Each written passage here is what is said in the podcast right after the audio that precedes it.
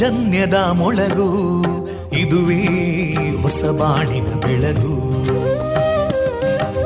ಪಾಂಚಜನ್ಯದ ಮೊಳಗು ಇದುವೇ ಹೊಸ ಬಾಳಿನ ಬೆಳಗು,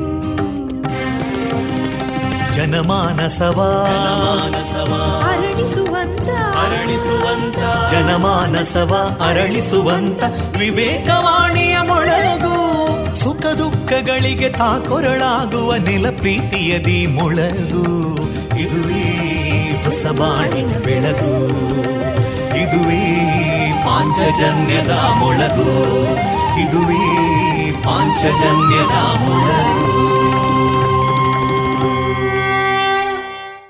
ವಿವೇಕಾನಂದ ವಿದ್ಯಾವರ್ಧಕ ಸಂಘ ಪ್ರವರ್ತಿತ ರೇಡಿಯೋ ಪಾಂಚಜನ್ಯ, ಇದು ಜೀವ ಜೀವದ ಸ್ವರ ಸಂಚಾರ.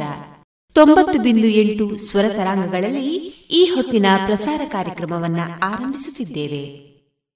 ಆತ್ಮೀಯ ಶ್ರೋತೃ ಬಾಂಧವರಿಗೆ ರೇಡಿಯೋ ಪಾಂಚಜನ್ಯ ಸಮುದಾಯ ಬಾನುಲಿ ಕೇಂದ್ರ ಬಳಗದ ಪರವಾಗಿ ನಾನು ತೇಜಸ್ವಿನಿ ಮಾಡುವ ಪ್ರೀತಿಪೂರ್ವಕ ನಮಸ್ಕಾರಗಳು.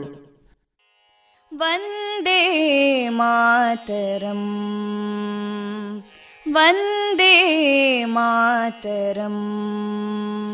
ಸುಜಲಾಂ ಸುಫಲಾಂ ಮಲಯಜ ಶೀತಲಾಂ ಸಸ್ಯಶ್ಯಾಮಲಾಂ ಮಾತರಂ ವಂದೇ ಮಾತರಂ.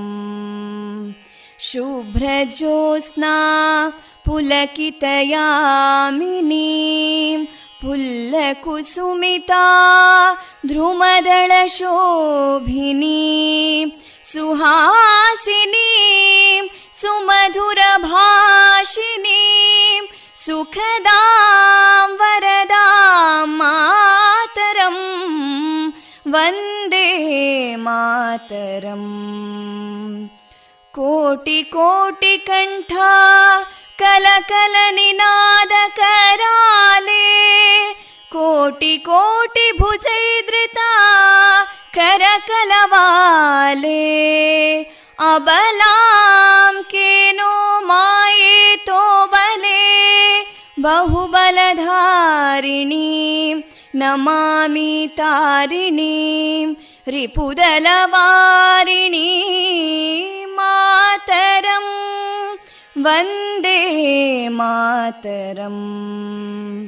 ತುಮಿ ವಿದ್ಯಾ ತುಮಿ ಧರ್ಮ ತುಮಿ ಹೃದಿ ತುಮಿ ಮರ್ಮ, ತ್ವಂ ಹಿ ಪ್ರಾಣ ಶರೀರೇ ಬಾಹುತೇ ತುಮಿ ಮಾ ಶಕ್ತಿ, ಹೃದಯೇ ತುಮಿ ಮಾ ಭಕ್ತಿ, ತೋಮಾರಯಿ ಪ್ರತಿಮಾ ಗಡಿ ಮಂದಿರೇ ಮಂದಿರೇ ವಂದೇ ಮಾತರಂ.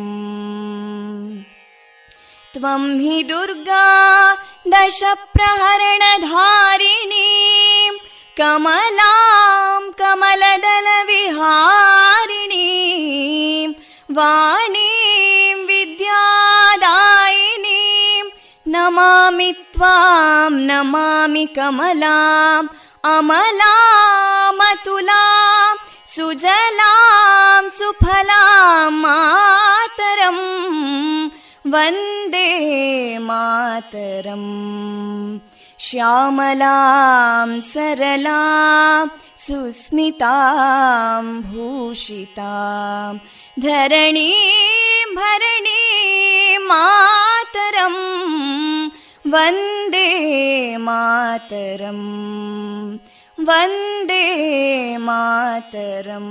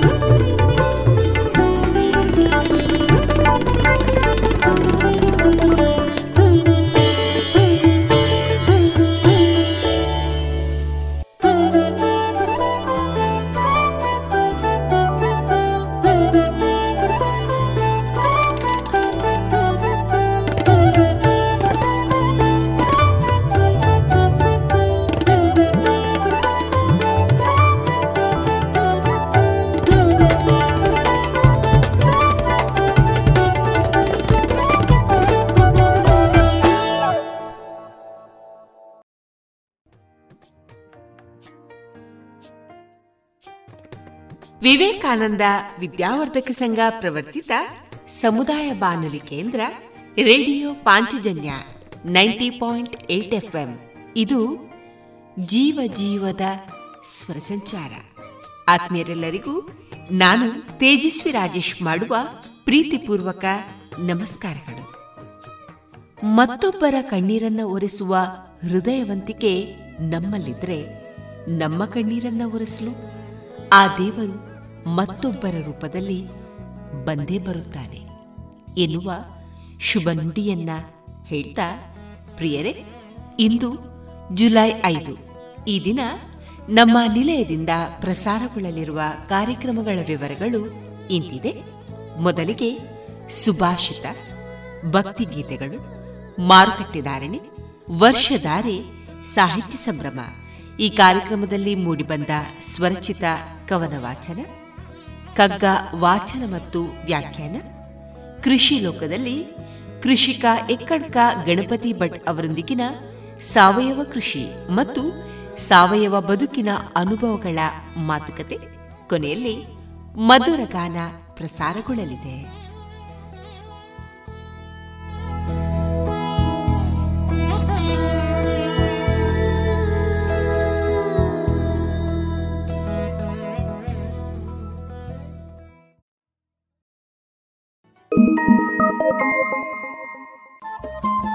ರೇಡಿಯೋ ಪಾಂಚಜನ್ಯ 90.8 FM ಸಮುದಾಯ ಬಾನುಲಿ ಕೇಂದ್ರ ಪುತ್ತೂರು. ಇದು ಜೀವ ಜೀವದ ಸ್ವರ ಸಂಚಾರ.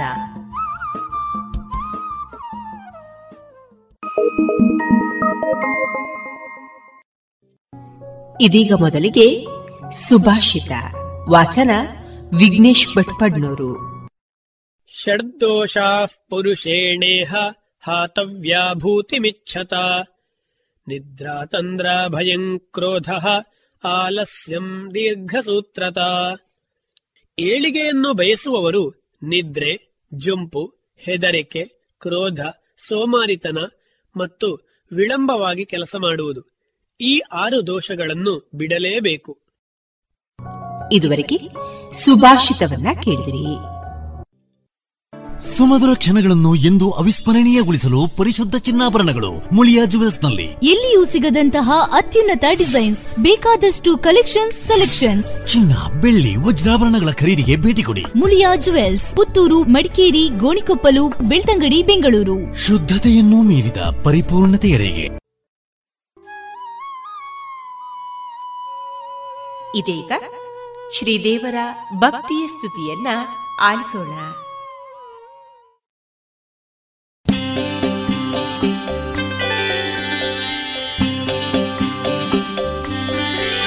ರಾಮ ರಾಮ ರಾಮ ರಾಮ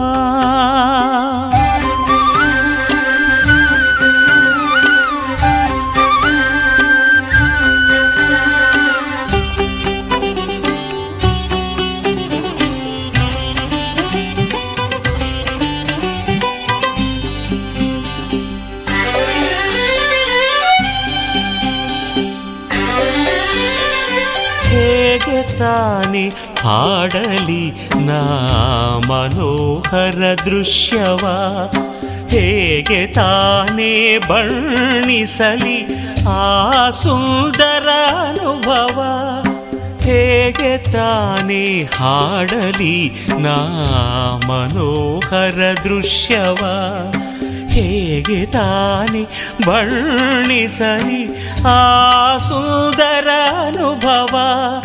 ನಿಧಿಲಾಪುರಿಯ ಬೀದಿಯಲ್ಲಿ ರಾಮ ಬರುತ್ತಿರೆ ಟಿವಿಯಲ್ಲಿ, ಮಿಥಿಲಾಪುರಿಯ ಬೀದಿಯಲ್ಲಿ ರಾಮ ಬರುತ್ತಿರೆ ಟಿವಿಯಲ್ಲಿ. ವಿಶ್ವಾಮಿತ್ರ ಮುನಿಯು ಮುಂದೆ, ಅನುಜಲಕ್ಷ್ಮಣ ಅವರ ಹಿಂದೆ, ಹೇಗೆ ತಾನೆ ಹಾಡಲಿ ನಾ ಮನೋಹರ ದೃಶ್ಯವ.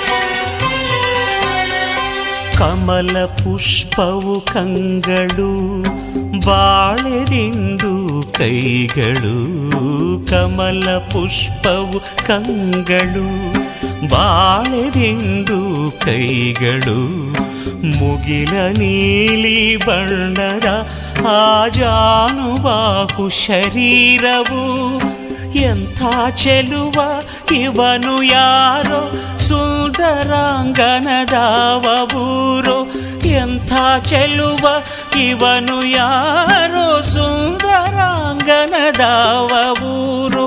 ಬೆರಗು ತುಂಬಿ ನಿಂತರು ಜನ, ತುಂಬಿ ಬಂದಿರೆ ತನುಮನ, ರಾಮ ರಾಮ ರಾಮ ರಾಮ.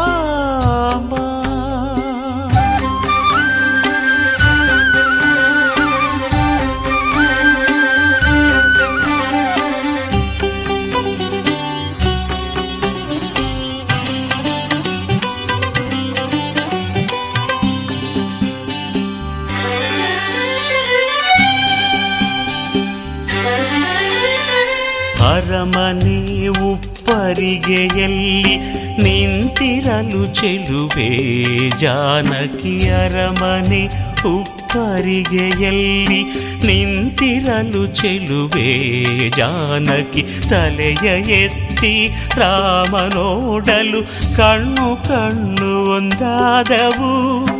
ಮೌನದೇ ಮಾತಾಡೆ ನಯನ, ಮಿಂಚು ಸುಳಿತೋ ಅವಳಲಿ, ಮೌನದೇ ಮಾತಾಡೆ ನಯನ, ಮಿಂಚು ಸುಳಿತೋ ಅವಳಲಿ. ಮಂದಸ್ಮಿತವ ಸೂಸಲು ರಾಮ, ಸೋತಳು ಅರಿಯದ ಸುಖದಲ್ಲಿ, ಹೇಗೆ ತಾನೆ ಹಾಡಲಿ ನಾ ಮನೋಹರ ದೃಶ್ಯವಾ.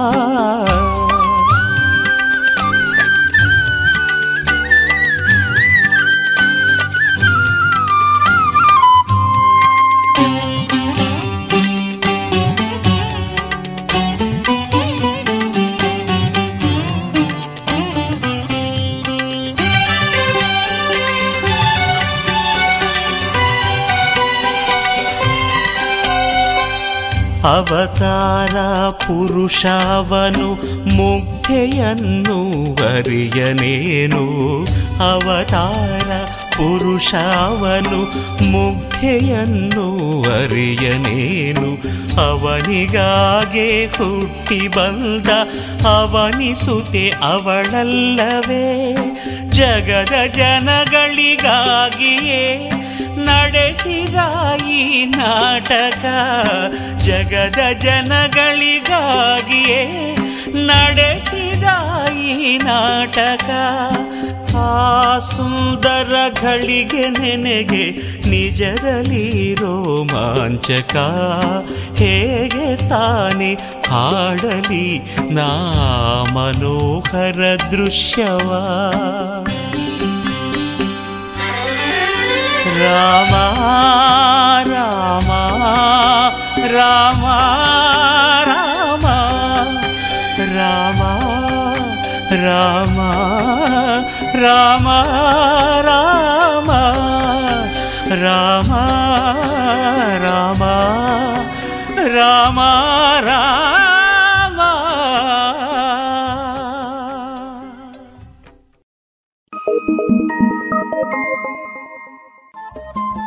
ರೇಡಿಯೋ ಪಾಂಚಜನ್ಯ 90.8 ಎಫ್ಎಂ ಸಮುದಾಯ ಬಾನುಲಿ ಕೇಂದ್ರ ಪುತ್ತೂರು.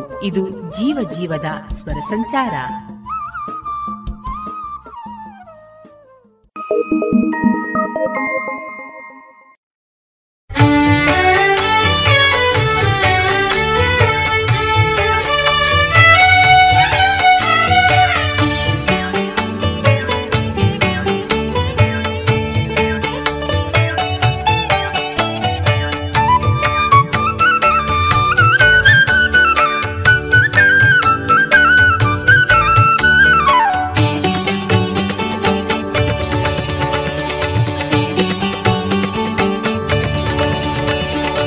जय जय राम जय गुणधाम जय हे रघुराम.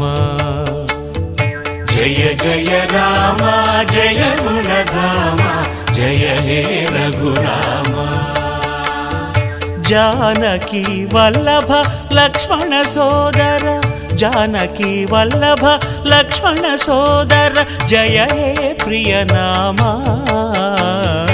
जय जय राम जय गुणधाम जय हे रघुराम. जय हे रघुराम.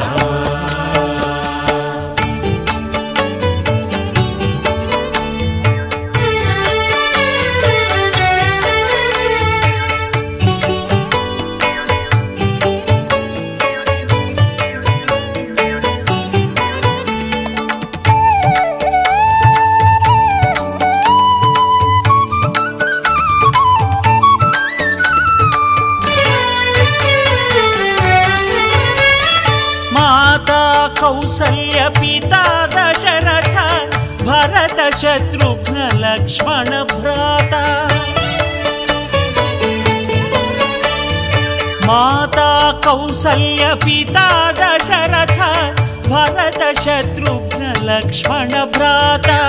ಜಯ ಸೀತಾವರ ಜಯ ರಘುವೀರ ಜಯ ಸೀತಾವರ ಜಯ ರಘುವೀರ ಜಯ ಹೇ ಸುಖದಾತ. ಜಯ ಜಯ ರಾಮ ಜಯ ಗುಣಧಾಮ ಜಯ ಹೇ ರಘುರಾಮ. ರಾಮ ಜಯ ಹೇ ರಘುರಾಮ.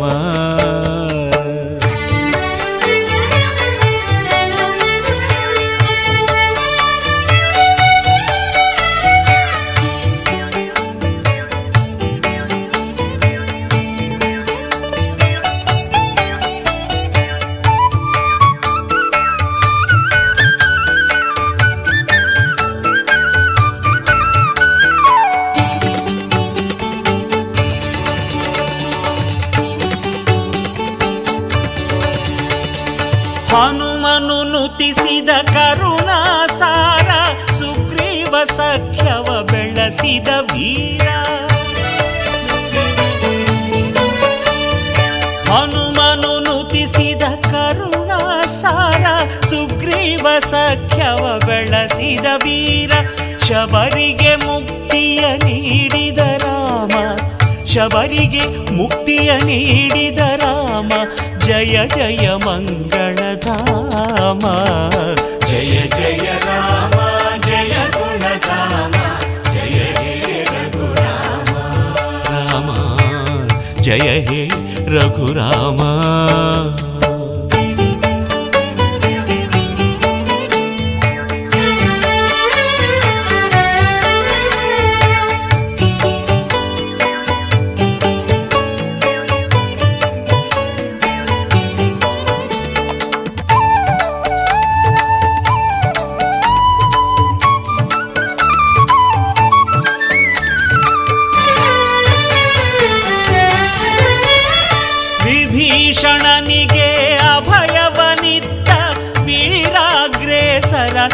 ಜಯ ಜಯ ರಾಮ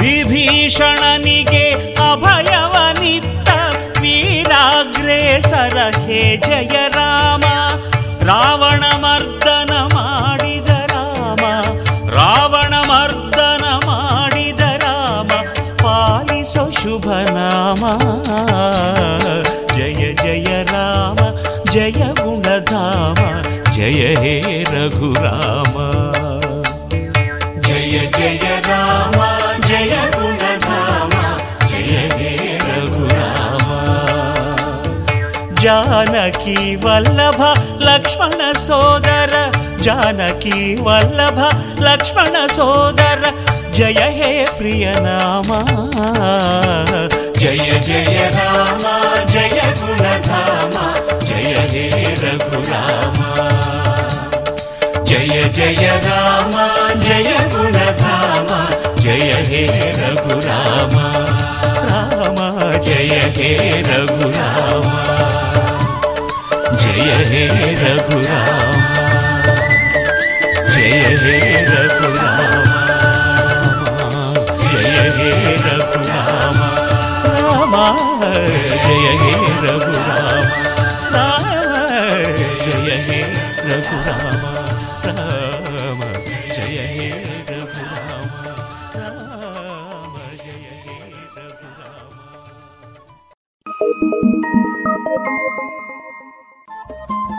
ರೇಡಿಯೋ ಪಾಂಚಜನ್ಯ 90.8 ಎಫ್ಎಂ ಸಮುದಾಯ ಬಾನುಲಿ ಕೇಂದ್ರ ಪುತ್ತೂರು. ಇದು ಜೀವ ಜೀವದ ಸ್ವರ ಸಂಚಾರ.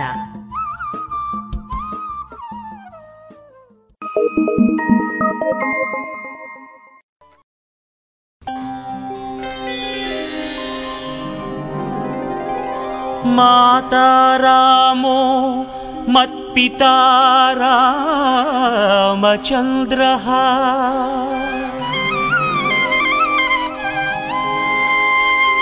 ಭ್ರಾತಾ ರಾಮೋ ಮತ್ಸಖಾ ರಾಘವೇಶಃ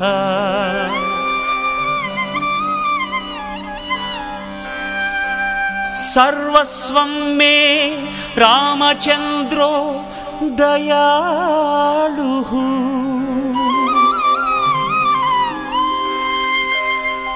ನಾನ್ಯಂ ದೈವಂ ನೈವ ಜಾನೇ ನ ಜಾನೇ ನಾನ್ಯಂ ದೈವಂ ನೈವ ಜಾನೇ ನ ಜಾನೇ.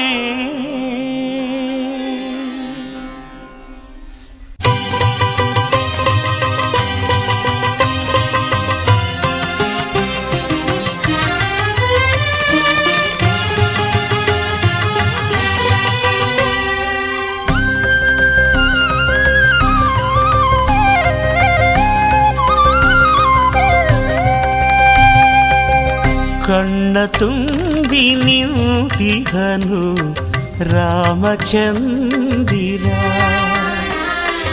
ಕಣ್ಣ ತುಂಬಿ ನಿಂತಿಹನು ರಾಮಚಂದಿರ ನನ್ನ ಹೃದಯ ಅವನು ವಾಸ ಮಾಡು ಮಂದಿರ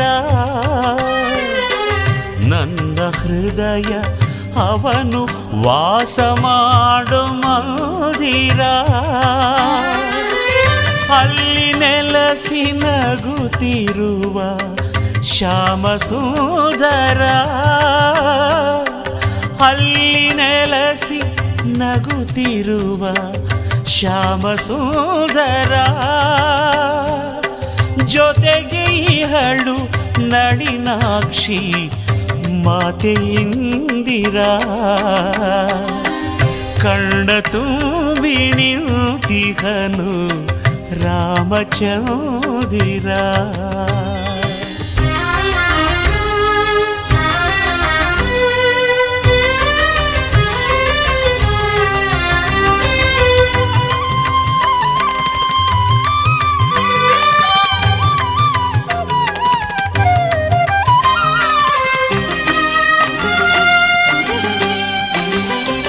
ವಾಲ್ಮೀಕಿ ವಾಲ್ಮೀಕಿಗೆ ಸ್ಫೂರ್ತಿ ತಂದ ಕಥಾನಾಯಕ,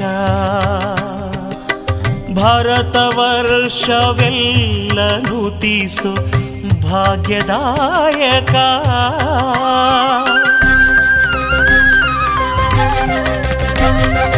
ವಾಲ್ಮೀಕಿಗೆ ಸ್ಫೂರ್ತಿ ತಂದ ಕಥಾನಾಯಕ, ಭರತವರ್ಷವೆಲ್ಲ ನುತಿಸು ಭಾಗ್ಯದಾಯಕ. ತುಳಸಿದಾಸ ಹೊಗಳಿದಂಥ ಭುವನ ಪಾಲಕ, ತುಳಸಿದಾಸ ಹೊಗಳಿದಂಥ ಭುವನ ಪಾಲಕ.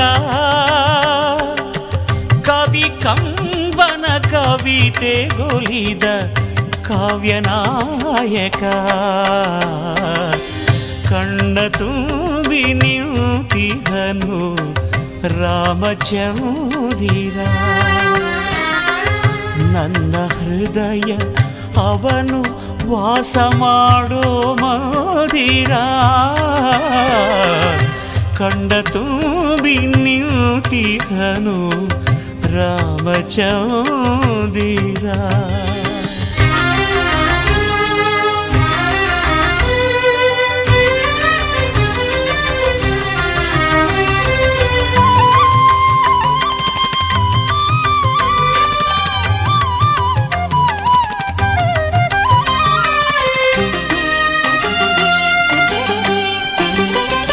ತೊರವೆಯ ನರಹರಿಯು ಹಾಡಿದ ಕೋದಂಡ ರಾಮನೇ, ಪುಟ್ಟಪ್ಪನ ಪ್ರತಿಭೆ ಸ್ಫೂರ್ತಿ ಸೀತಾರಾಮನೇ.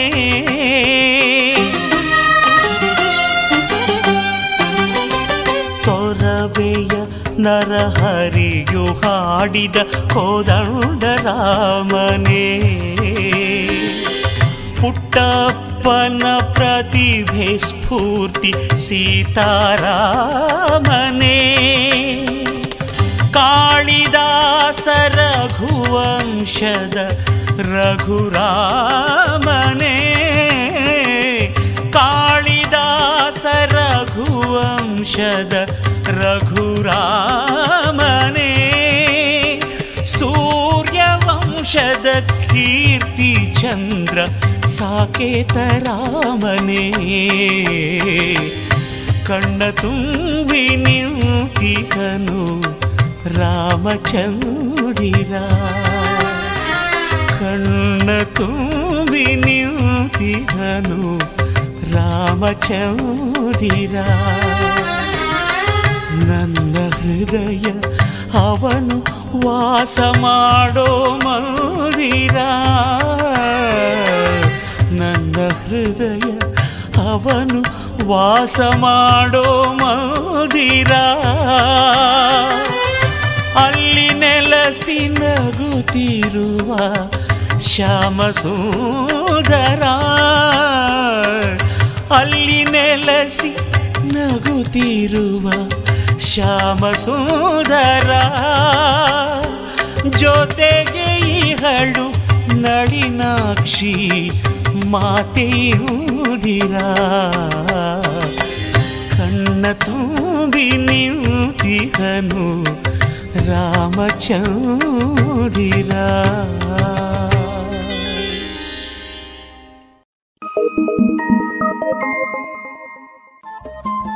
ರೇಡಿಯೋ ಪಾಂಚಜನ್ಯ 90.8 FM ಸಮುದಾಯ ಬಾನುಲಿ ಕೇಂದ್ರ ಪುತ್ತೂರು.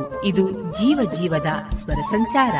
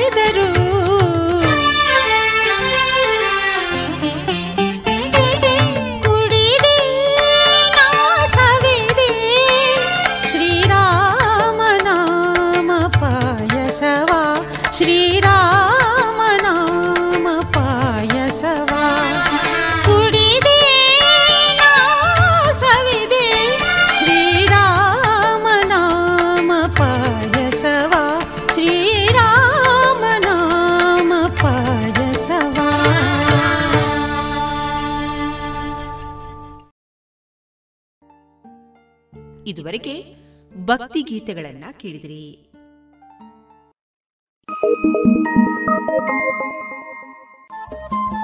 ರೇಡಿಯೋ ಪಾಂಚಜನ್ಯ 90.8 FM ಸಮುದಾಯ ಬಾನುಲಿ ಕೇಂದ್ರ ಪುತ್ತೂರು. ಇದು ಜೀವ ಜೀವದ ಸ್ವರ ಸಂಚಾರ.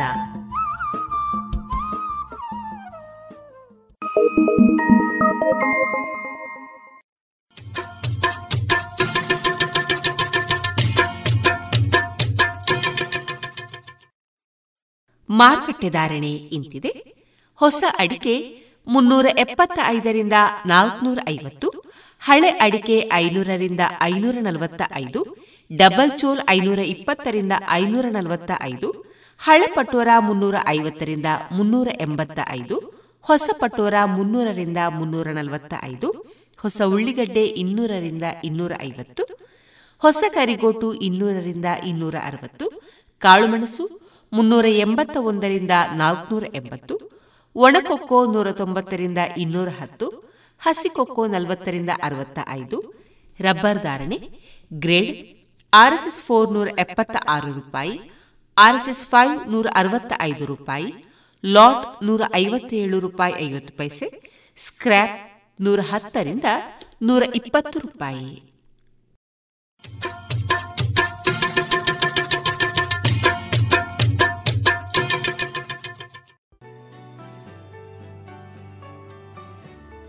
ಇದೀಗ ಚಿಗುರೆಲೆ ಸಾಹಿತ್ಯ ಬಳಗ ಮತ್ತು ರೇಡಿಯೋ ಪಾಂಚಜನ್ಯದ ಸಹಯೋಗದಲ್ಲಿ ನಡೆದಂತಹ ವರ್ಷಧಾರೆ ಸಾಹಿತ್ಯ ಸಂಭ್ರಮ ಈ ಕಾರ್ಯಕ್ರಮದಲ್ಲಿ ಮೂಡಿಬಂದ ಸ್ವರಚಿತ ಕವನವನ್ನ ಕೇಳೋಣ.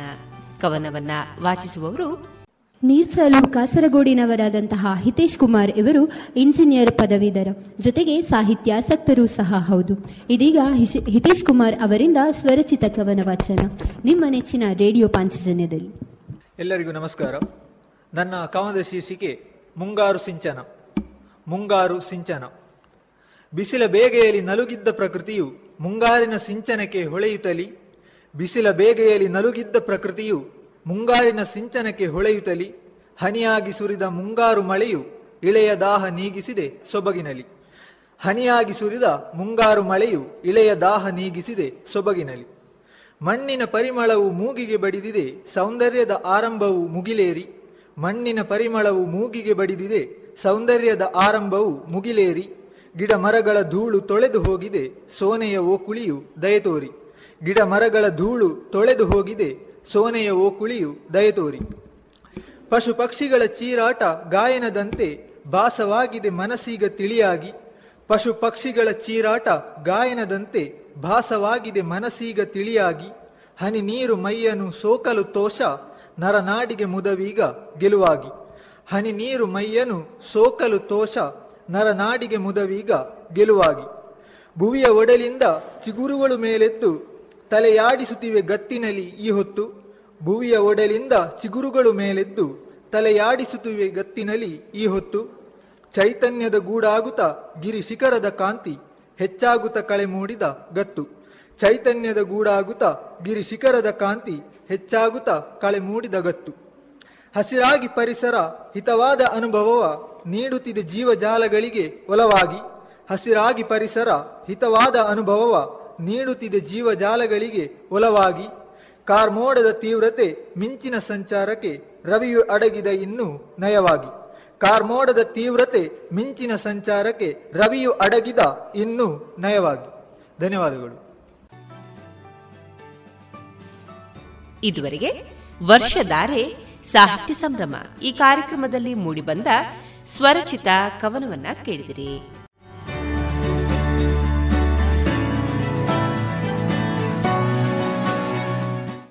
ಇನ್ನು ಮುಂದೆ ಕಗ್ಗವನ್ನ ವಾಚಿಸಲಿದ್ದಾರೆ ಅನನ್ಯ ಬಳಂತಿಮಗರು, ವ್ಯಾಖ್ಯಾನಿಸಲಿದ್ದಾರೆ ಶ್ರೀಮತಿ ಕವಿತಾ ಅಡೂರು.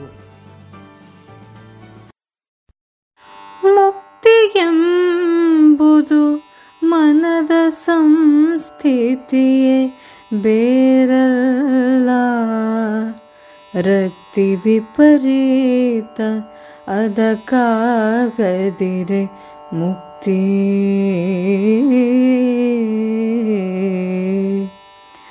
ಯುಕ್ತಿಂ ಕರಣಚೇಷ್ಟಿತವತಿತ್ತುತೇ ಶಮಿಪಾ ಶಕ್ತಿವಂತನೆ ಮುಕ್ತ ಮಂಕುತಿಮ್ಮ. ಮುಕ್ತಿಯೆಂಬುದು ಮನದ ಸಂಸ್ಥತಿಯೇ ಬೇರಲ್ಲ, ಮಂಕುತಿಮ್ಮ.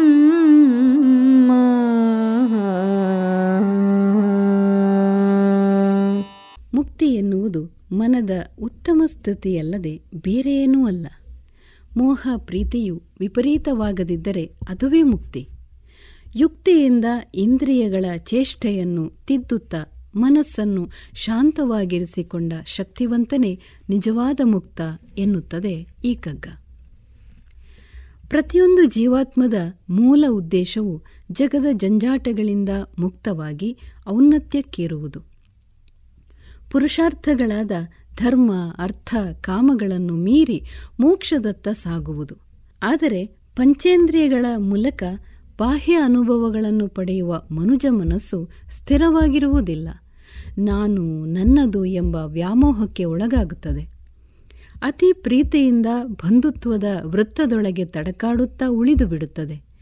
ಲೋಕವಿಚಾರದಲ್ಲಿ ಅತೀವವಾದ ಆಸಕ್ತಿಯನ್ನು ಹೊಂದಿ ರಾಗದ್ವೇಷಗಳಲ್ಲಿ ಮುಳುಗೇಳುತ್ತದೆ. ಹೀಗಾಗಿ ಸಂಸಾರದ ಸಿಕ್ಕುಗಳಲ್ಲಿ ಬಂಧೆಯಾಗಿ ಅಲ್ಲಲ್ಲೇ ಸುತ್ತುತ್ತಿರುತ್ತದೆ. ಭೋಗೇಚ್ಛೆಯು ಪ್ರಾಣಿಗಳಿಗೆ ಸಹಜ ಸ್ವಭಾವವಾದರೂ ವಿವೇಕಿಯಾದ ಮಾನವನು ಅದನ್ನು ತ್ಯಾಗದತ್ತ ತಿರುಗಿಸಬೇಕು, ಅರಿತು ನಡೆಯಬೇಕು. ಆದರೆ ಈ ನಿಟ್ಟಿನ ಪ್ರಯತ್ನವು ಅಂತರಂಗದಿಂದ ನಡೆಯದೆ ಕೇವಲ ಬಾಹ್ಯ ನಟನೆಗಷ್ಟೇ ಸೀಮಿತವಾಗಿರುವುದು ವಿಪರ್ಯಾಸ. ತನಗೆ ಆಸೆಗಳೇ ಇಲ್ಲ, ತಾನು ಯಾವುದರಲ್ಲೂ ಆಸಕ್ತನಲ್ಲ ಎಂಬಂತೆ ವರ್ತಿಸುವುದೇ ಸಭ್ಯತೆ ಮತ್ತದರಿಂದಲೇ ಗೌರವಿಸಲ್ಪಡುತ್ತೇವೆ ಎನ್ನುವ ಧೋರಣೆಯು ಸಮಾಜದಲ್ಲಿ ದಟ್ಟವಾಗಿದೆ. ಆದರೆ ಮನದೊಳಗೆ ಪಡೆಯುವ, ಅನುಭವಿಸುವ ಚಪಲವು ಅತ್ಯಧಿಕವಾಗಿರುತ್ತದೆ. ಅವೆಲ್ಲವನ್ನೂ ತನ್ನೊಳಗೆಯೇ ಬಚ್ಚಿಟ್ಟುಕೊಂಡು ತಾನು ಆಸೆಗಳಿಂದ, ಮೋಹಗಳಿಂದ ಮುಕ್ತನೆಂಬಂತೆ ನಟಿಸುವುದರಿಂದ ಮನಸ್ಸು ಇನ್ನಷ್ಟು ದುರ್ಬಲವಾಗುತ್ತದೆ. ತನಗೆ ತಾನು ಪ್ರಾಮಾಣಿಕನಾಗದೆ ಮುಕ್ತನಾಗಲು ಸಾಧ್ಯವೇ ಇಲ್ಲ. ಇನ್ನೂ ಕೆಲವರು ಆಧ್ಯಾತ್ಮಿಕ ಸಾಧನೆಯೆಂದು ವೃಥಾ ಪೂಜೆಗಳಲ್ಲೇ ನಿರತರಾಗಿರುತ್ತಾರೆ. ಆರೋಗ್ಯವನ್ನು ಕಡೆಗಣಿಸಿ ಕಠಿಣ ನಿಯಮಗಳನ್ನು ಅನುಸರಿಸುತ್ತಾರೆ. ತಮ್ಮ ಪಾಲಿನ ಕರ್ತವ್ಯವನ್ನು ನಿಭಾಯಿಸದೆಯೇ ಜೀವನವನ್ನು ತುಚ್ಛವೆಂದು ಕಡೆಗಣಿಸಿರುತ್ತಾರೆ. ಲೋಕಸಂಪರ್ಕದಿಂದ ದೂರ ಉಳಿದು ಉಪಾಸನೆಯಲ್ಲಿ ತೊಡಗಿಸಿಕೊಂಡರಷ್ಟೇ ಮುಕ್ತಿಯನ್ನು ಪಡೆಯಲು ಸಾಧ್ಯ ಎಂದು ಬಲವಾಗಿ ನಂಬಿರುತ್ತಾರೆ. ವಿಪರ್ಯಾಸವೆಂದರೆ ಅವರು ತಮ್ಮ ಮನದ ಭಾವಗಳಿಂದಲೇ ಸ್ವತಂತ್ರರಾಗಿರುವುದಿಲ್ಲ. ಕೋಪ, ಅಸಹನೆ, ಅಹಂಕಾರವೇ ಮೊದಲಾದ ನಕಾರಾತ್ಮಕ ಭಾವಗಳು ಅವರ ವಿವೇಚನೆಯನ್ನು ಮೀರಿ ಪ್ರಕಟಗೊಳ್ಳುತ್ತವೆ. ಸದಾ ಅತೃಪ್ತಿ, ಅಶಾಂತಿಯಿಂದ ಧುಮುಗುಟ್ಟುತ್ತಿರುತ್ತದೆ. ಭಾವಶುದ್ಧಿ ಇಲ್ಲದೆ ಜೀವನ್ಮುಕ್ತರಾಗಲು ಸಾಧ್ಯವೇ ಇಲ್ಲ. ಕೆಲವೊಮ್ಮೆ ಬದುಕಿನ ಯಾವುದೋ ಬೇಸರಕ್ಕೆ ನೊಂದು ಯಾವುದೂ ಬೇಡ ಎಂದು ಒಂಟಿಯಾಗಿ ಉಳಿಯುವುದೂ ಇದೆ. ಆ ಕ್ಷಣಕ್ಕೆ ಈ ನಿರ್ಧಾರವು ಸರಿ ಎನ್ನಿಸಬಹುದು. ಆದರೆ ಮರೆವಿನ ಮುಲಾಮಿನಿಂದಾಗಿ ನೋವಿನ ತೀವ್ರತೆಯೂ ಇಲ್ಲವಾದಾಗ ಮತ್ತೆ ಮನಸ್ಸು ಜಗದ ಸಂಪರ್ಕವನ್ನು ಬಯಸುತ್ತದೆ. ಆಸೆಗಳು ಹುಟ್ಟಿಕೊಳ್ಳುತ್ತವೆ. ಹಾಗಾಗಿ ಅಭಾವದಿಂದ ಮೂಡಿದ ವಿರಕ್ತಿಯು ಸ್ಥಿರವಾದುದಲ್ಲ. ಸಾತ್ವಿಕ, ರಜೋ ಮತ್ತು ತಮೋ ಗುಣಗಳಿಂದ ಕೂಡಿದ ಮನುಷ್ಯನ ಸ್ವಭಾವವು ಒಂದೇ ರೀತಿ ಇರುವುದಿಲ್ಲ. ಕಾಮ, ಕ್ರೋಧ, ಮೋಹ, ಮದ, ಮತ್ಸರಗಳು ಮನಸ್ಸನ್ನು ಆಳುತ್ತವೆ. ಸಂಸಾರದ ಮೇಲಿನ ಅನುರಕ್ತಿಯು ವ್ಯಕ್ತಿಯಲ್ಲಿ ಉತ್ಸಾಹವನ್ನು ಮೂಡಿಸಿ ಜೀವನ್ಮುಖಿಯಾಗಿಸುವುದೇನೋ ಹೌದು. ಆದರೆ ಆ ರಕ್ತಿಯು ವಿಪರೀತಗೊಂಡು ವಿವೇಕವನ್ನು ಕುರುಡಾಗಿಸಬಾರದು. ಇಂದ್ರಿಯ ಮೂಲವಾದ ಈ ಆಸೆಗಳಿಗೆ ಒಂದು ಮಿತಿ ಇರಬೇಕು. ಲೋಕಭೋಗದಿಂದ ಖಂಡಿತವಾಗಿಯೂ ಮುಕ್ತಿಯು ಸಾಧ್ಯವಿಲ್ಲ. ಲೋಕ ತಾಪತ್ರಯಗಳಿಂದ ಮುಕ್ತನಾಗಲು ಅರ್ಹನಾಗಬೇಕಾದರೆ ಜೀವನದ ಹೋರಾಟದಲ್ಲಿ ಪರಿಷ್ಕರಿಸಲ್ಪಡುವುದು ಅತ್ಯಗತ್ಯ. ಬದುಕೆಂಬ ಕುಲುಮೆಯಲ್ಲಿ ಜೀವವು ಗಟ್ಟಿಯಾಗಬೇಕು. ಹೊಟ್ಟೆ ಕೆಡುತ್ತದೆ ಎಂದು ಊಟವನ್ನೇ ಮಾಡದಿರುವುದಲ್ಲ. ಹಿತಮಿತವಾದ, ಆರೋಗ್ಯವನ್ನು ಕೆಡಿಸದ ಆಹಾರವನ್ನು ಸೇವಿಸುವ ಎಚ್ಚರವಿರಬೇಕು. ಹಾಗಾಗಿ ಭೋಗ ಪರವಶನಾದರೆ ಮುಕ್ತನಾಗಲು ಸಾಧ್ಯವಿಲ್ಲ. ಆಕರ್ಷಣೆಗಳಿಗೆ, ಕ್ಷಣಿಕ ಸುಖಗಳಿಗೆ ಸದಾ ಹಾತೊರೆಯುವಂತಹ ಇಂದ್ರಿಯಗಳು ಮನಸ್ಸನ್ನು ಹುಚ್ಚಾಗಿಸುತ್ತವೆ. ಯಾವಾಗ ವಿವೇಕವೆಂಬ ಸಾರಥಿಯು ಮನವೆಂಬ ಕಡಿವಾಣವನ್ನು ಎಳೆದು ಇಂದ್ರಿಯಗಳೆಂಬ ಕುದುರೆಗಳನ್ನು ನಿಯಂತ್ರಿಸುತ್ತಾನೋ ಆಗ ಯಾತ್ರೆಯು ಸುಗಮವಾಗುತ್ತದೆ.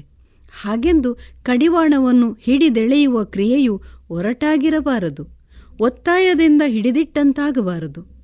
ಮರುಳು ಮನಸ್ಸನ್ನು ಉಪಾಯದಿಂದ ಅನುನಯಿಸುವುದು ಸಾಧ್ಯವಾಗಬೇಕು. ಹೀಗೆ ಯುಕ್ತಿಯಿಂದ ರಕ್ತಿಯನ್ನು ತ್ಯಜಿಸಿ ಭಕ್ತಿಯನ್ನು ಅನುಸರಿಸಲು ಉದ್ಯುಕ್ತನಾದ ಮತಿವಂತನೇ ನಿಜವಾದ ಶಕ್ತಿವಂತ. ಈತನು ವಿವೇಕದಿಂದ ಜೀವನ ನಡೆಸಬಲ್ಲ ಮತ್ತು ಆಂತರಿಕವಾಗಿಯೂ ನೀತಿ ನಿಷ್ಠೆಯನ್ನು ಉಳಿಸಿಕೊಳ್ಳಬಲ್ಲ. ಹಾಗಾಗಿ ಮುಕ್ತಿ ಎಂದರೆ ತನ್ನನ್ನು ತಾನು ಅರಿಯುವುದು, ತನ್ನನ್ನು ತಾನು ಗೆಲ್ಲುವುದು. ತನ್ನಲ್ಲಿರುವ ದೌರ್ಬಲ್ಯಗಳನ್ನು, ಅಜ್ಞಾನವನ್ನು ತಿಳಿಯುತ್ತಾ ಹೋಗುವುದೇ ಜ್ಞಾನದ ಹಾದಿ. ಸಂಸಾರದ ಕ್ಲೇಶ ನಾಶಗಳಿಗೆ ಸಿಲುಕಿ ಬಳಲುವ ವ್ಯಕ್ತಿಯು ತನ್ನ ಸುತ್ತಲೂ ಹೆಣೆದುಕೊಂಡಿರುವ ವ್ಯಾಮೋಹದ ಎಳೆಗಳನ್ನು, ನಾನು ಎಂಬ ಅಹಂಭಾವವನ್ನು, ಬೇಕೆನ್ನುವ ಬಯಕೆಗಳನ್ನು ಸ್ವಯಂ ತೊಡೆದುಕೊಳ್ಳುತ್ತಾನೆ. ನಂಟುಗಳಿಗೆ ಅಂಟೆಯೂ ಅಂಟದಂತೆ ಬಾಳುವುದು ಆತನಿಗೆ ಸಾಧ್ಯವಾಗುತ್ತದೆ. ಎಲ್ಲರೊಳಗೆ ಸಾಮಾನ್ಯನಂತೆ ಬೆರೆತು ಬಾಳಿದರೂ ಲೋಕದ ಆಕರ್ಷಣೆಗಳು, ಚಿಂತೆಗಳು ಆತನನ್ನು ಕಂಗೆಡಿಸಲಾರವು. ಹೀಗೆ ಮನಸ್ಸಿನ ಶಾಂತಿಯನ್ನು ಕಾಪಾಡಿಕೊಳ್ಳುವ ಶಕ್ತಿವಂತನೇ ಮುಕ್ತ, ಅವನೇ ನಿಜವಾದ ವಿರಕ್ತ. ಇದನ್ನು ಮುಕ್ತಿ ಎಂಬುವುದು ಮನದ ಸಂಸ್ಥತೆಯೇ ಬೇರಲ್ಲ. ರಕ್ತೆ ವಿಪರೀತವದಕ್ಕಾಗದಿರೆ ಮುಕ್ತಿ. ಯುಕ್ತಿಯಂ ಕರಣ ಚೇಷ್ಟಿತವ ತಿದ್ದುತೆ ಶಮೀಪ ಶಕ್ತಿವಂತನೆ ಮುಕ್ತ ಮಂಕುತಿಮ್ಮ. ಯುಕ್ತಿಯಿಂ ಕರಣ ಚೇಷ್ಟಿತವ ತಿದ್ದುತೆ ಶಮೀಪ ಶಕ್ತಿವಂತನೆ ಮುಕ್ತ ಮಂಕುತಿಮ್ಮ ಎಂದು ಡಿವಿಜಿಯವರು ಹೇಳುತ್ತಾರೆ. ಇದುವರೆಗೆ ಕಗ್ಗವನ್ನ ಕೇಳಿರಿ.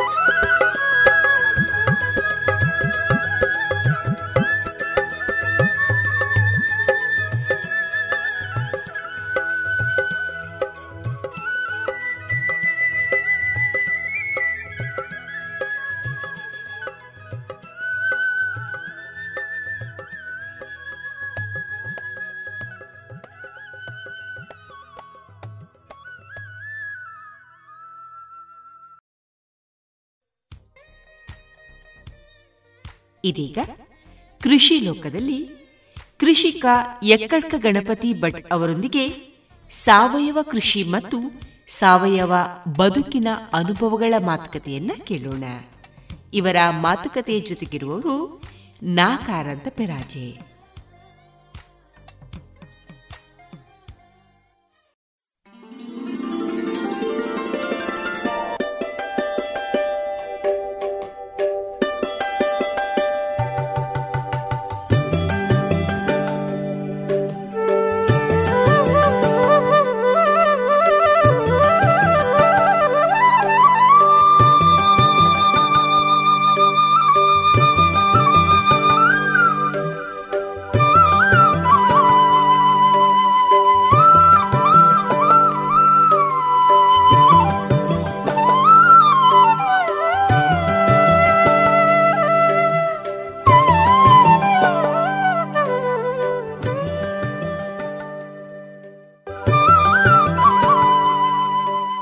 ಇನ್ನು ಮುಂದೆ ಕೇಳಿ ಮಣ್ಣಿನ ಮಕ್ಕಳ ಅನುಭವದ ಮಾತು ಕೃಷಿ ಲೋಕ.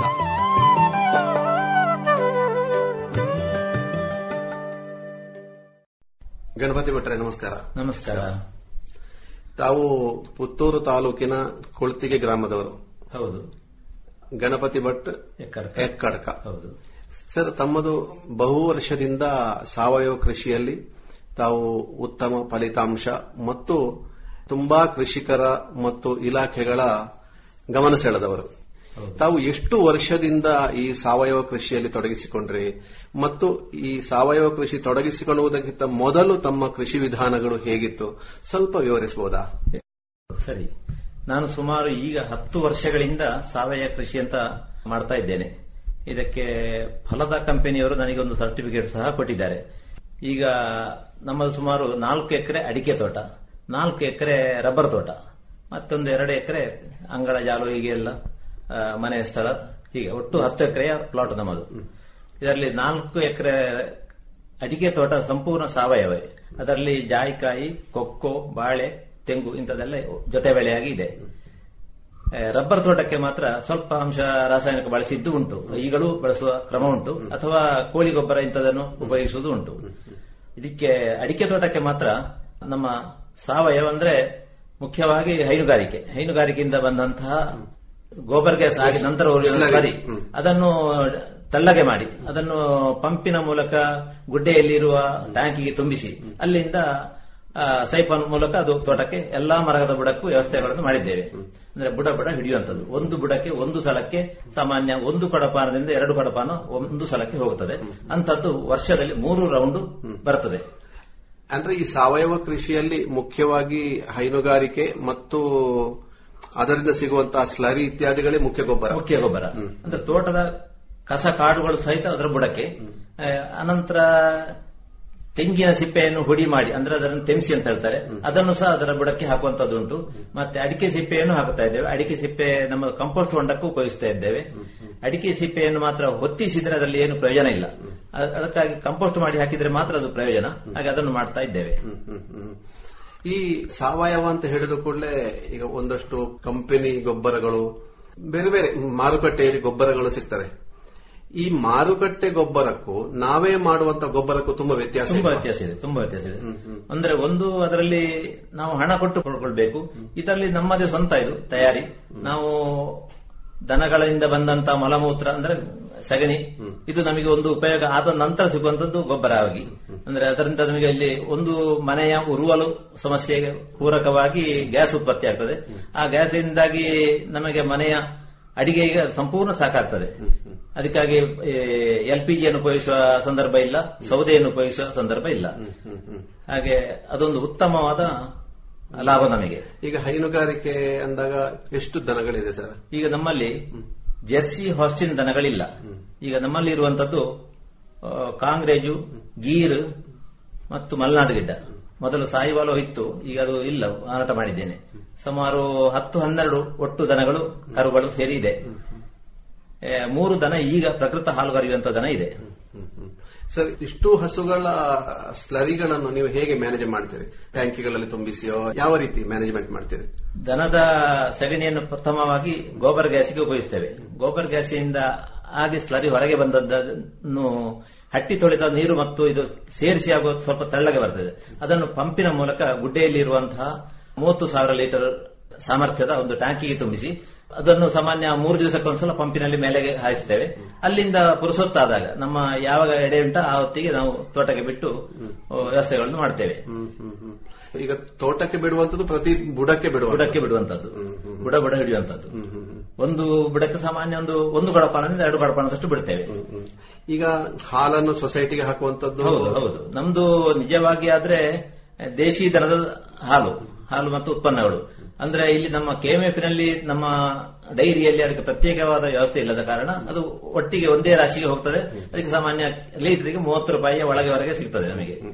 ಇಲ್ಲ ಇದ್ರೆ ದೇಶಿ ದರದ ಹಾಲು ಅಂದ್ರೆ ಸಾಮಾನ್ಯ 80-90 ರೂಪಾಯಿವರೆಗೆ ಮಂಗಳೂರು ಪೇಟೆಯಲ್ಲಿ ಇದೆ.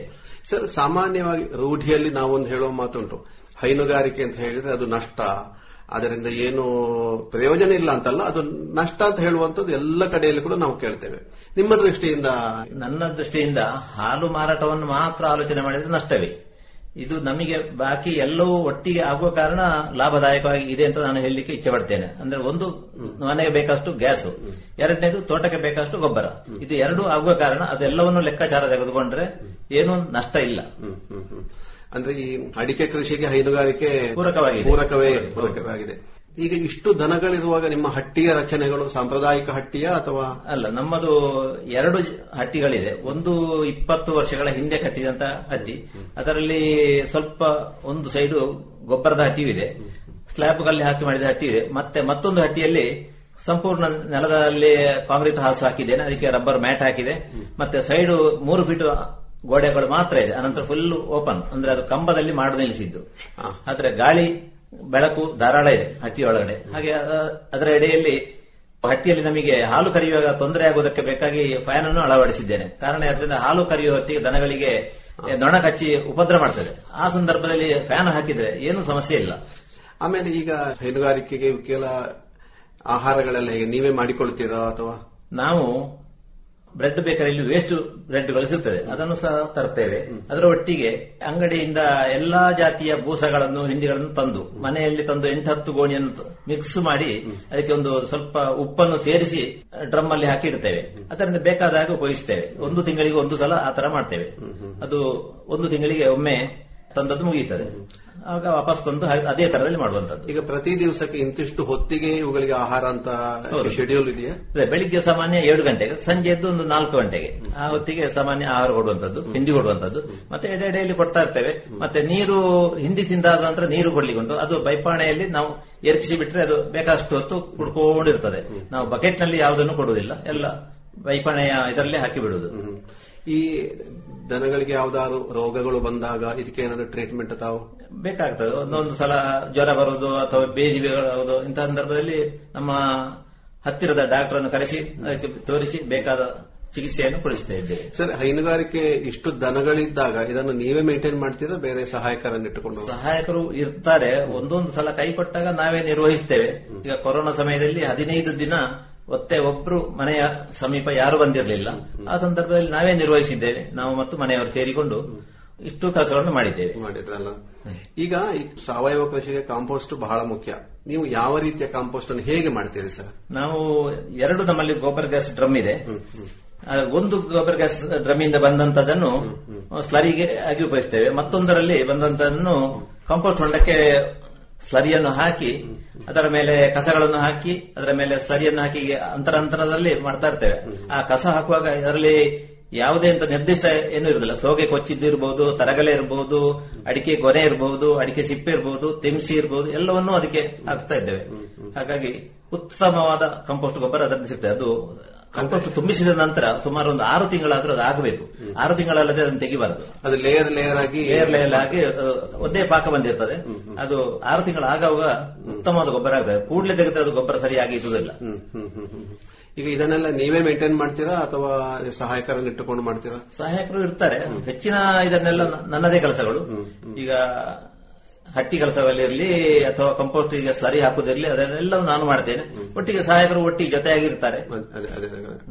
ಈಗ ಇಷ್ಟೆಲ್ಲ ಹೇಳುವಾಗ ಕೃಷಿಯಲ್ಲಿ ಯಾಂತ್ರೀಕರಣಗಳು ಈಗ ತುಂಬಾ ಕಡೆ ಬಂದಿದೆ. ಎಲ್ಲಾ ಕೃಷಿಕರ ಅಂಗಳದಲ್ಲಿ ಕೂಡ ಯಂತ್ರಗಳು ಸದ್ದು ಮಾಡ್ತಾ ಇದ್ದಾರೆ. ನೀವು ಈಗ ಕೃಷಿಕರ ಕೆಣಿ ಅಂತ ಹೇಳ್ತೇವೆ, ಅಂದ್ರೆ ಕೆಣಿಯದ ಉಪಾಯಗಳು, ನೀವು ತುಂಬಾ ಉಪಾಯಗಳನ್ನು ಅನುಷ್ಠಾನ ಮಾಡಿದವರು. ಮುಖ್ಯವಾಗಿ ಅಡಿಕೆ ಕೊಯ್ಲಾದ ಮೇಲೆ ಅಡಿಕೆ ಸುಲಿತ, ಈ ಹಂತದ ನಿಮ್ಮ ಆವಿಷ್ಕಾರಗಳೆಲ್ಲ ಯಾವುದಾಗಿದೆ ಸರ್? ಅಡಿಕೆ ಕೊಯ್ಲಾದ ನಂತರ ಮುಖ್ಯವಾಗಿ ತೋಟದಿಂದ ಅದನ್ನು ಮನೆಗೆ ತರಲಿಕ್ಕೆ ಒಂದು ಬಹಳ ಸಾಹಸವಾಗಬೇಕಾಗ್ತದೆ. ಅದಕ್ಕಾಗಿ ತೋಟದಲ್ಲಿ ತುಂಬಾ ಏರುತಗ್ಗುಗಳಿದ್ರೆ ಅಂತ ಸಂದರ್ಭ ಬಹಳ ಕಷ್ಟ ಆಗ್ತದೆ. ಈಗ ನಮ್ಮದು ಬಹಳ ಏರುತಗ್ಗಿನ ತೋಟಗಳಲ್ಲ, ಆದ ಕಾರಣ ನಮ್ಮದು ತೋಟದ ಒಳಗಡೆ ಮಾರ್ಗವನ್ನು ಮಾಡಿ ನಮ್ಮ ಕಾರಿನಲ್ಲೇ ನಾವು ತೋಟದಿಂದ ಹಣ್ಣಡಿಕೆಯನ್ನು ಮನೆಗೆ ತರಿಸ್ತಾ ಇದ್ದೇವೆ. ಈಗ ಒಂದು 7-8 ವರ್ಷಗಳಿಂದ ಆ ತರದಲ್ಲಿ ನಡೀತಾ ಇದೆ. ಇಲ್ಲಿ ಅಂಗಳದಲ್ಲಿ ಒಣಗಿಸಿದ ನಂತರ ಅದನ್ನು ಸ್ಟೋರೇಜ್ ಮಾಡಲಿಕ್ಕೆ ಮನೆಯ ಉಪ್ಪರಿಗೆ ತರಬೇಕಾಗ್ತದೆ. ಅಂತ ಸಂದರ್ಭದಲ್ಲಿ ಲೇಬರ್ ಸಮಸ್ಯೆಯನ್ನು ಕಂಡು ರಾಟೆ ಮೂಲಕ ನಾನು 1 ವರ್ಷ ಎತ್ತಿ ಮೇಲೆ ಮಾಳಿಗೆಗೆ ತಂದೆ. ಅದು ಸಹ ಕಷ್ಟ ಆದ ಕಾರಣ ಅನಂತರ ಅದಕ್ಕೆ ಮೋಟರ್ ಅಳವಡಿಸುವಂತ ರೋಪ್ ಸಿಸ್ಟಮ್ ಅನ್ನು ಬದಲಾಯಿಸಿ ಮೋಟರ್ನ ಮೂಲಕ ಈಗ ತರುವ ಒಂದು ಏರ್ಪಾಡು ಮಾಡಿದ್ದೇನೆ. ಅಂಗಳದಿಂದ ಮಹಡಿಗೆ ತರಲಿಕ್ಕೆ ಬೇಕಾಗಿ ಗೋಣಿ ಅಂದ್ರೆ ಒಂದು ಸಲಕ್ಕೆ 2-2 ಗೋಣಿ ಚೀಲ ಮೇಲೆ ಬರುವ ಹಾಗೆ ವ್ಯವಸ್ಥೆ ಇದೆ. ಈಗ ಅಂದ್ರೆ ಹೊರೆ ಕೆಲಸ ಕಡಿಮೆ ಆಗ್ತದೆ. ಇಲ್ಲದ್ರೆ ಅಂಗಳದಿಂದ ಮೆಟ್ಲು ಹತ್ತಿಕೊಂಡು ಮಹಡಿಗೆ ಇರುವುದು ತುಂಬಾ ಬಹಳ ತ್ರಾಸದಾಯಕ. ಅದಕ್ಕಾಗಿ ಮೋಟರಿನ ಮೂಲಕ ಸ್ವಿಚ್ ಒತ್ತಿದ್ರೆ 2 ಚೀಲ ಅಡಿಕೆ ಒಮ್ಮೆಲೆ ಮೇಲೆ ಬರ್ತದೆ. ಮೇಲೆ ಬಂದ ನಂತರ ರೂಮಿಗೆ ಕೊಂಡೋದ್ರೆ ಆಯ್ತು. ಅದನ್ನು ಹಾಗೆ ಮೇಲೆ ಸುಲಿದು ಕ್ಲಿಯರ್ ಆದ ನಂತರ ವಾಪಸ್ ಇಳಿಸುವುದು ಅದೇ ಮೋಟರ್ ಮೂಲಕ ವಾಹನಕ್ಕೆ ನೇರವಾಗಿ ಇಳಿಸಲಿಕ್ಕೆ ಆಗ್ತದೆ. ಅಂದ್ರೆ ಮುಖ್ಯವಾಗಿ ಈ ಅವಲಂಬನಾ ಕೆಲಸ ಹೌದು ತುಂಬಾ ಹಗುರ ಮಾಡ್ಲಿಕ್ಕೆ ಆಗ್ತದೆ. ಅಂದ್ರೆ ಇಂದಿನ ಕಾಲದಲ್ಲಿ ಲೇಬರ್ ಸಮಸ್ಯೆಗೆ ಬೇಕಾಗಿ ಇದನ್ನು ಅಳವಡಿಸಿದೆ. ಇದು ಎಷ್ಟು ವರ್ಷ ಆಯ್ತು ನೀವು ಇದು ಮಾಡಿಸಿ? ಸುಮಾರು 4 ವರ್ಷ ಆಯ್ತು. ಈಗ ಇದನ್ನು ನೋಡಿ ಈಗ ಕೆಲವು ಮನೆಗಳಲ್ಲಿ ವಾಪಸ್ ಇದನ್ನು ಅಳವಡಿಸಿಕೊಂಡಿದ್ದಾರೆ. ಈಗ ನಿಮ್ದನ್ನು ನೋಡಿ ಹೌದು. ಆಮೇಲೆ ಈ ಬೇರೆಲ್ಲ ಸಣ್ಣ ಪುಟ್ಟ ಉಪಕರಣ, ಉದಾಹರಣೆಗೆ ಕಸ ತೆಗೆಯುವಂತದ್ದು, ಇಂಥದನ್ನೆಲ್ಲ ಸ್ವಲ್ಪ ವಿವರಿಸಿ ಅಂತ. ನಾವು ಅಂಗಳದ ಅಡಿಕೆಯನ್ನು ಗೋಣಿಗೆ ತುಂಬಿಸುವ ಹೊತ್ತಿಗೆ, ಅಂಗಳದ ಅಡಿಕೆ ಸಿಪ್ಪೆ ಅಡಿಕೆಯನ್ನು ತುಂಬಿಸುವ ಹೊತ್ತಿಗೆ ಅದರಲ್ಲಿ ಕಸ ಮತ್ತು ಕಲ್ಲುಗಳು ಒಟ್ಟಿಗೆ ಸೇರ್ತದೆ. ಅದನ್ನು ಬೇರ್ಪಡಿಸಲಿಕ್ಕೆ ಬೇಕಾಗಿ ಅದಕ್ಕೊಂದು ಸ್ಟ್ಯಾಂಡ್ ಮಾಡಿದ್ದೇನೆ. ಅದು ಸಾಮಾನ್ಯ ಕಬ್ಬಿಣದ ರಾಡ್ ಹಾಕಿ ಮಾಡಿದಂತದ್ದು. ಅದರಲ್ಲಿ ಒಂದು ಬಟ್ಟಿ ಅಡಿಕೆಯನ್ನು ಸುರಿದ್ರೆ ಅದು ಒಂದು ಸೈಡ್ ಇಳಿಜಾರಿದ್ದ ಕಾರಣ ಓಡಿ ಬಂದು ಗೋಣಿಗೆ ತುಂಬುತ್ತದೆ. ಆ ಬರುವ ಹೊತ್ತಿಗೆ ಅದರಿಂದ ಕಸಗಳು ಮತ್ತು ಕಲ್ಲರಲು ಕೆಳಗೆ ಬೀಳುವ ಒಂದು ವ್ಯವಸ್ಥೆಯನ್ನು ಮಾಡಿಕೊಂಡಿದೆ. ಇದು ಸುಲಿಯದ ಅಡಿಕೆ. ಅನಂತರ ಸುಲಿದ ಅಡಿಕೆಯಲ್ಲಿ ಕೋಕ ಮತ್ತು ಹಾಳು ಅಡಿಕೆಯನ್ನು ಬೇರ್ಪಡಿಸಲು ಅದು ಒಂದು ಉಪಕರಣವನ್ನು ಮಾಡಿದ್ದೇನೆ. ಅದನ್ನು ಮಾಡಿಯೂ 4 ವರ್ಷ ಆಯಿತು. ಅದು ಬಹಳ ಉತ್ತಮ ಆಗಿದೆ ಅಂತ ಹೇಳುವಂತದ್ದು ನನಗೂ ಅನಿಸಿತು. ಯಾಕೆಂದ್ರೆ ನಾನು ಮಾಡಿದ್ದನ್ನು ನೋಡಿ ಬೇರೊಬ್ಬರು ಇಲ್ಲಿ ಬಂದು ನೋಡಿ ಸಾಮಾನ್ಯ ಇಂದೀಗ ಒಂದು 100 ಅಂತದ್ದು ಊರ ಮೇಲೆ ಇದೆ. ಅಂದ್ರೆ 4-5 ತಾಲೂಕುಗಳಲ್ಲಿ ಪ್ರಸರಿಸಿದೆ. 100 ಮೇಲೆ ಇದೆ. ಈಗ ನೀವೇ ಮಾಡಿಕೊಡ್ತೀರಾ ಅಥವಾ ಬೇರೆ ವರ್ಕ್ಶಾಪ್ ಅಲ್ಲಿ ಮಾಡ್ತೀರಾ ಹೇಗೆ? ಶುರುವಿಗೆ ನಾನು ಪ್ರಥಮ ಹಂತದಲ್ಲಿ 1-2 ವರ್ಷ ನಾನು ವರ್ಕ್ಶಾಪ್ನವರಿಗೆ ಹೇಳಿ ಮಾಡಿಸಿಕೊಡ್ತಿದ್ದೆ. ಈಗ ನನ್ನ ತಮ್ಮನ ಮಗ ರಾಮಚಂದ್ರ ಭಟ್ರ ಮಗ ರಾಜೇಶ್, ಅವನಿಗೆ ಮನೆಯಲ್ಲಿ ವರ್ಕ್ಶಾಪ್ ಇದ್ದ ಕಾರಣ ಅವನೇ ಮಾಡಿಕೊಡ್ತಾನೆ. ಅವನಿಗೂ ನಾನೇ ಹೇಳಿದಂತ ನೀನು ಮಾಡಿಕೊಡು ಅಂತ ಹೇಳಿಕೊಂಡು ಹಾಗೆ ಈಗ ಅದನ್ನು ಮುಂದುವರಿಸ್ತಾ ಇದ್ದೇನೆ. ಅವರ ವರ್ಕ್ಶಾಪ್ ಎಲ್ಲಿ ಸರ್? ಮಾಡಾವ್ ಅಂದ್ರೆ ಜ್ಯೋತಿ ಚಿಕಿತ್ಸಾಲಯದ ಬದಿಯಲ್ಲಿ ಅವರ ವರ್ಕ್ಶಾಪ್ ಅಂಗಡಿ ಈಗ ಹಾಕಿದ್ದಾನೆ. ಈಗ ಸಜ್ಜೆ ಹಾಕಿದ್ದು. ಅವರು ಎಂತೆಲ್ಲ ಇದು ಮಾಡ್ತಾರೆ, ಯಾವುದೆಲ್ಲ ಕೃಷಿಕರಿಗೆ? ಕೃಷಿ ಉಪಕರಣಗಳ ಕೆಲವನ್ನು ಮಾಡುತ್ತೆ. ಅಂದ್ರೆ ಅಡಿಕೆ ಅಂಗಳದಲ್ಲಿ ಅಡಿಮೇಲು ಮಾಡ್ಲಿಕ್ಕಿರುವಂತಹ ಒಂದು ರೋಲರ್, ಮತ್ತೆ ನೆಲದಲ್ಲಿ ಗುಂಡಿ ತೆಗಿಲಿಕ್ಕಿರುವಂತಹ 2 ಫೀಟ್ ಹೊಂಡ, ಅದರಲ್ಲಿ 6 ಇಂಚು 8 ಇಂಚು ರೌಂಡ್ ಹೊಂಡ ತೆಗೆಯುವ ಕೈಯಲ್ಲಿ ತಿರುಗಿಸಿ ಮಾಡುವಂತಹ ಒಂದು ಉಪಕರಣ ಮಾಡಿದ್ದೇನೆ. ಹಾಗೆ ಸ್ಟೂಲ್ಗಳು, ಕಬ್ಬಿಣದ ಬೇರೆ ಬೇರೆ ಸಲಕರಣೆಗಳು ಕೃಷಿಗೆ ಆಗುವಂತದ್ದನ್ನೆಲ್ಲ ಮಾಡಿಕೊಡ್ತಾ ಇದ್ದಾನೆ. ಹಾಗೆ ಈ ಅಂಗಳದಿಂದ ಮೇಲೆ ಅಡಿಕೆ ಕೊಂಡೋಗುವಂತಹ ವ್ಯವಸ್ಥೆಯ ಉಪಕರಣಗಳನ್ನು ಸಹ ಈಗ ಮಾಡಿ ಕೊಟ್ಟದ್ದು ಬೇರೆ ಬೇರೆ ಕಡೆಯಲ್ಲಿ ಉಳಿದಿದೆ. ಇದೆಲ್ಲವೂ ಶುರಾದ್ದು ನಿಮ್ಮ ಅಂಗಳದಿಂದಲೇ? ಹೌದು, ನಮ್ಮ ಅಂಗಳದಿಂದ ಶುರು ಮಾಡಿ ಈಗ ಅವನು ಮಾಡ್ತಾ ಇದ್ದಾನೆ. ಹಾಗೆ ಅವನಿಗೆ ಒಂದು ಉತ್ತೇಜನವನ್ನು ಕೊಡ್ತಾ ಇದ್ದೇನೆ. ಈ ಅಡಿಕೆ ಸುಲಿತಕ್ಕೆ ತಾವು ಸಾಂಪ್ರದಾಯಿಕವಾಗಿ ಸುಲಿತವೋ ಮಿಷನ್ ಮೂಲಕ? ನಾವು ಈಗ ಪ್ರಕೃತ ಸಾಂಪ್ರದಾಯಿಕವಾಗಿ ಸುಲಿತಾ ಇದ್ದೇವೆ. ನಾನು ಮಿಷನ್ ನಲ್ಲಿ ಸುಲಿತದನ್ನು ನೋಡಿದ್ದೇನೆ, ಆದರೆ ನನಗೆ ಅದರ ಕೋಕ ಹಿಕ್ಕುವ ಕೆಲಸದಲ್ಲಿ ಸ್ವಲ್ಪ ಕೆಲಸ ಜಾಸ್ತಿ ಶ್ರಮ ಬೇಕಾಗ್ತದೆ. ಕಾರಣ ಯಾಕಂದ್ರೆ ಅದರಲ್ಲಿ ಕೆಲವು ಅಡಿಕೆ ತುಂಡಾಗಿ ಬೀಳುವಂತದ್ದು ಇಂಥದ್ದೆಲ್ಲ ಇರುವ ಕಾರಣ ಅದರಲ್ಲಿ ಮೀಸೆ ಹೊಡೆಯುವಂತದ್ದು, ಆದ ಕಾರಣ ಅದರಲ್ಲಿ ಕೋಕ ಹಿಕ್ಕುವ ಶ್ರಮ ಜಾಸ್ತಿ ಆಗ್ತದೆ. ಆದರೆ ಅಡಿಕೆ ಸುಲಿಲಿಕ್ಕೆ ರೇಟ್ ಕಡಿಮೆ ಆಗ್ತದೆ. ಆದರೆ ಮತ್ತಿನ ಶ್ರಮ ಜಾಸ್ತಿ ಆಗುವ ಕಾರಣ ಸಾಮಾನ್ಯ ಅದು ಕೈಯಲ್ಲಿ ಸುಲಿದಷ್ಟೇ ಶ್ರಮ ಅದಕ್ಕೆ ಆಗ್ತದೆ. ಸರ್, ಈಗ ಪುನಃ ಸ್ವಲ್ಪ ಹಿಂದೆ ಹೋಗೋದಿದ್ರೆ, ನೀವು ಆರಂಭದಲ್ಲಿ ಹೇಳಿದ್ರೆ ಸುಮಾರು 10 ವರ್ಷದಿಂದ ಈಚೆ ಸಾವಯವ ಕೃಷಿಗೆ ಬಂದಿದ್ದೀರಿ. ಅದಕ್ಕಿಂತ ಮೊದಲು ಯಾವ ವಿಧಾನದ ಕೃಷಿ? ಅದಕ್ಕಿಂತ ಮೊದಲು ನಾನು ಹಟ್ಟಿಗೊಬ್ಬರವೂ ಉಪಯೋಗಿಸ್ತಿದ್ದೆ, ಅದರೊಟ್ಟಿಗೆ ರಾಸಾಯನಿಕ ಗೊಬ್ಬರ ಸ್ವಲ್ಪ ಸ್ವಲ್ಪ ಉಪಯೋಗಿಸ್ತಾ ಇದ್ದೆ. ಈಗ 10 ವರ್ಷಗಳಿಂದ ಕಂಪ್ಲೀಟ್ ರಾಸಾಯನಿಕ ಗೊಬ್ಬರವನ್ನು ನಿಲ್ಲಿಸಿದ್ದೇನೆ. ಈಗ ಹಟ್ಟಿಗೊಬ್ಬರ ಸ್ಲರಿ ಇದೆಲ್ಲ ಈಗಲೂ ಹೋಗ್ತಾ ಇದೆ. ಅದರ ಎಡೆಯಲ್ಲಿ ಮೊದಲು ಕುರಿ ಗೊಬ್ಬರವನ್ನು ತರಿಸಿ ಹಾಕ್ತಾ ಇದ್ದೆ. ಈಗ ಅದು ಯಾವುದೂ ಇಲ್ಲ, ನಮ್ಮ ಮನೆಯ ಗೊಬ್ಬರ ಮಾತ್ರ ಉಪಯೋಗಿಸ್ತಾ ಇದ್ದೇನೆ. ಈಗ ಅದರಿಂದಾಗಿ ನನಗೇನು ಇಳುವರಿ ತುಂಬಾ ಹಿಂದೆ ಬಂದಿದೆ ಅಂತ ಏನು ಅನಿಸುವುದಿಲ್ಲ. ಈಗ ರಾಸಾಯನಿಕ ಮಾಡ್ತಾ ಇದ್ದಾಗ ಮತ್ತು ಬಳಿಕ ಏನು ವ್ಯತ್ಯಾಸ, ಇಳುವರಿ ವ್ಯತ್ಯಾಸಗಳು ಕಾಣುವುದಿಲ್ಲ. ಮರಗಳ ಬೆಳವಣಿಗೆ ಏನು ಕಡಿಮೆ ಕಾಣುವುದಿಲ್ಲ. ಬಹಳ ಉತ್ತಮವಾಗಿದೆ ಅಂತ ನನಗೇನು ಹೇಳುವುದಿಲ್ಲ, ಅಂತೂ ತೊಂದರೆ ಇಲ್ಲ. ಅಂತೂ ಈ ಸಾವಯವ ಕೃಷಿ ಅಂತ ಹೇಳಿದಾಗ ನಾವೇ ಗೊಬ್ಬರಗಳನ್ನು ತಯಾರಿಸಿ ಮಾಡುವುದೇ ಸಾವಯವ. ಅಂದ್ರೆ ಹೊರಗಿಂದ ಬಂದಂತ ಗೊಬ್ಬರದಲ್ಲಿ ಎಷ್ಟು ಹೇಳಿದ್ರು ಗ್ಯಾರಂಟಿ ಅಂತ ಹೇಳಲಿಕ್ಕೆ ಆಗುದಿಲ್ಲ. ಹೌದೌದು ಸರ್, ನೀವು ತುಂಬಾ ಕೃಷಿ ಪ್ರವಾಸಗಳನ್ನು ಮಾಡ್ತೀರಿ. ಕೃಷಿ ಪ್ರವಾಸಗಳನ್ನು ಮಾಡಿದ್ದರಿಂದಾಗಿ ನಿಮ್ಮ ಕೃಷಿ ಕ್ಷೇತ್ರದಲ್ಲಿ ಅದರ ಪ್ರತಿಫಲನ ಏನಾಗಿದೆ? ನಾನು ಪುತ್ತೂರಿನ ಗಿಡ ಬೆಳೆತನ ತಂಗ ಸಮೃದ್ಧಿ ಇದರಲ್ಲಿ ಕಾರ್ಯನಿರ್ವಹಿಸುತ್ತಿದ್ದೇನೆ. ಮೊದಲೊಮ್ಮೆ ಅಧ್ಯಕ್ಷನಾಗಿಯೂ ಇದ್ದೆ, ಈಗ ಕಾರ್ಯದರ್ಶಿಯಾಗಿದ್ದೇನೆ. ನಾನು ಅದರ ಪ್ರವಾಸದ ಫಲದಿಂದಾಗಿ ನನ್ನ ಮನೆಯಲ್ಲಿ 18 ಲಕ್ಷ ಲೀಟರ್ ಸಾಮರ್ಥ್ಯದ ಒಂದು ಪ್ಲಾಸ್ಟಿಕ್ ಹಾಕಿ ಮಾಡಿದಂತ ಒಂದು ಟ್ಯಾಂಕ್ ಅನ್ನು ನಿರ್ಮಿಸಿದ್ದೇನೆ. ಅನಂತರ ಮನೆಗೆ ಬೇಕಾದಷ್ಟು ವಿದ್ಯುತ್ತಿಗಾಗಿ ಸೋಲಾರ್ ಅನ್ನು ಅಳವಡಿಸಿಕೊಂಡಿದ್ದೇನೆ. ಇದು 2 ವಿಷಯಗಳಿಗೂ ಸಮೃದ್ಧಿಯ ನಮ್ಮ ಪ್ರವಾಸವೇ ಕಾರಣ. ಅಂದ್ರೆ ಈ ಕೃಷಿಕರು ಕೃಷಿ ಪ್ರವಾಸವನ್ನು ಮಾಡುವುದು ಒಳ್ಳೇದು ಅಂತ ಹೇಳ್ತಾರೆ. ಹೌದು, ಖಂಡಿತವಾಗಿಯೂ. ನಮ್ಮ ಮನೆಯಲ್ಲೇ ನಾವು ಇದ್ದುಕೊಂಡಿದ್ರೆ ಹೊರಗಿನ ಪ್ರಪಂಚದಲ್ಲಿ ಏನಾಯಿತು ಅಂತ ಹೇಳೋದು ಗೊತ್ತಾಗುವುದಿಲ್ಲ. ಹಾಗೆ ಅವರೇನು ಮಾಡಿದ್ದಾರೆ, ಇವರೇನು ಮಾಡಿದ್ದಾರೆ ಅಂತ ನಾನೇನು ಅವರಿಂದ ಮಾಡಬಹುದು ಅಂತ ಹೇಳುವುದನ್ನು ನಾವು ಇಂಥ ಪ್ರವಾಸವನ್ನು ಮಾಡಿದಾಗ ತಿಳಿಬಹುದು. ಈಗ ಮನೆ ಮಟ್ಟಕ್ಕೆ ತರಕಾರಿಗಳನ್ನು ಇತ್ಯಾದಿಗಳನ್ನು ನೀವು ಹೇಗೆ? ಸಾಮಾನ್ಯವಾಗಿ ತರಕಾರಿ ನಮ್ಮ ಮನೆಗೆ ಬೇಕಾದಷ್ಟು ನಾವೇ ಮಾಡ್ತಿದ್ದೇವೆ ಇಲ್ಲಿ. ಹಾಗೆ ಮಾಡಿದ ನಂತರ ಕೆಲವರಿಗೆ ಕೊಡುವುದು ಉಂಟು. ಹಾಗೆ ಸೋಲಾರ್ ಗೂಡೊಂದು ಈಗ ಕಳೆದ ವರ್ಷದಲ್ಲಿ ನಡೆಸಿದ್ದೇನೆ. ಮೊದಲೊಂದು ಹಳತ್ತೊಂದು ಇದೆ, ಅದರ ಒಟ್ಟಿಗೆ ಈ ವರ್ಷ 70 ಫೀಟ್ ಉದ್ದ 30 ಫೀಟ್ ಅಗಲದ ಒಂದು ಸೋಲಾರ್ ಗೂಡನ್ನು ಅಳವಡಿಸಿದ್ದೇನೆ ಹೊಸದಾಗಿ. ಅದರಲ್ಲಿ ತರಕಾರಿಯನ್ನು ಮಾಡಿ ಬೆಳೆಯನ್ನು ತೆಗೆದಿದ್ದೇನೆ. ಈಗ ಮೊದಲಿದ್ದ ಗೂಡಿಗೂ ಈಗಿನ ಗೂಡಿಗೂ ವಿನ್ಯಾಸದಲ್ಲಿ ವ್ಯತ್ಯಾಸ ಇದೆ, ಸ್ವಲ್ಪ ವ್ಯತ್ಯಾಸ ಇದೆ. ಅಂದ್ರೆ ಅದರಲ್ಲಿ ಮೊದಲಿನ ಗೂಡಿನಲ್ಲಿ ಫುಲ್ಲು ಬಂದು ಮಾಡಿ ಗೋಡೆಯನ್ನು ಮಾಡಿದ್ದೇನೆ, ಪ್ಲಾಸ್ಟಿಕ್ ಅಳವಡಿಸಿದ್ದೇನೆ. ಇದರಲ್ಲಿ ಕೆಳಗಿನ 3 ಫೀಟ್ ಭಾಗವನ್ನು ಸುತ್ತಲೂ ಶೇಡ್ ನೆಟ್ ಹಾಕಿದ ಕಾರಣ ಒಳಗಡೆ ಸ್ವಲ್ಪ ಗಾಳಿ ಸಂಪರ್ಕ ಆಗ್ತದೆ. ಗಾಳಿಯಿಂದಾಗಿ ತರಕಾರಿ ಗಿಡ ಚೆನ್ನಾಗಿ ಬರ್ತದೆ.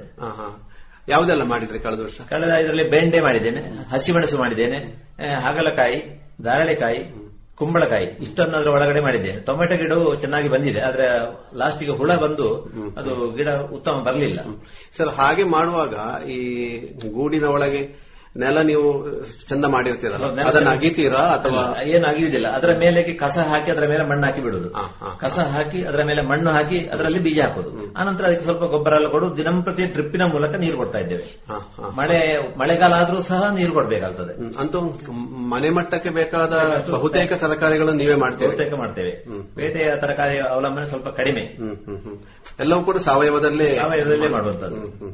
ಆಮೇಲೆ ತಾವು ಈ ಮಳೆ ನೀರ ಕೊಯ್ಲು ಇಂಥದ್ದೇನಾದ್ರೂ ಮನೆಯಲ್ಲಿ ಮಾಡಿಕೊಂಡದ್ದಿದೆಯಾ? ಹೌದೌದು, ನಾನು 20 ವರ್ಷಗಳ ಮೊದಲು ನಮ್ಮ ಮನೆ ಆಗಿ 1 ವರ್ಷ ನಮಗೆ ಕುಡಿಲಿಕ್ಕೆ ನೀರು ಇರಲಿಲ್ಲ ಬಾವಿಯಲ್ಲಿ.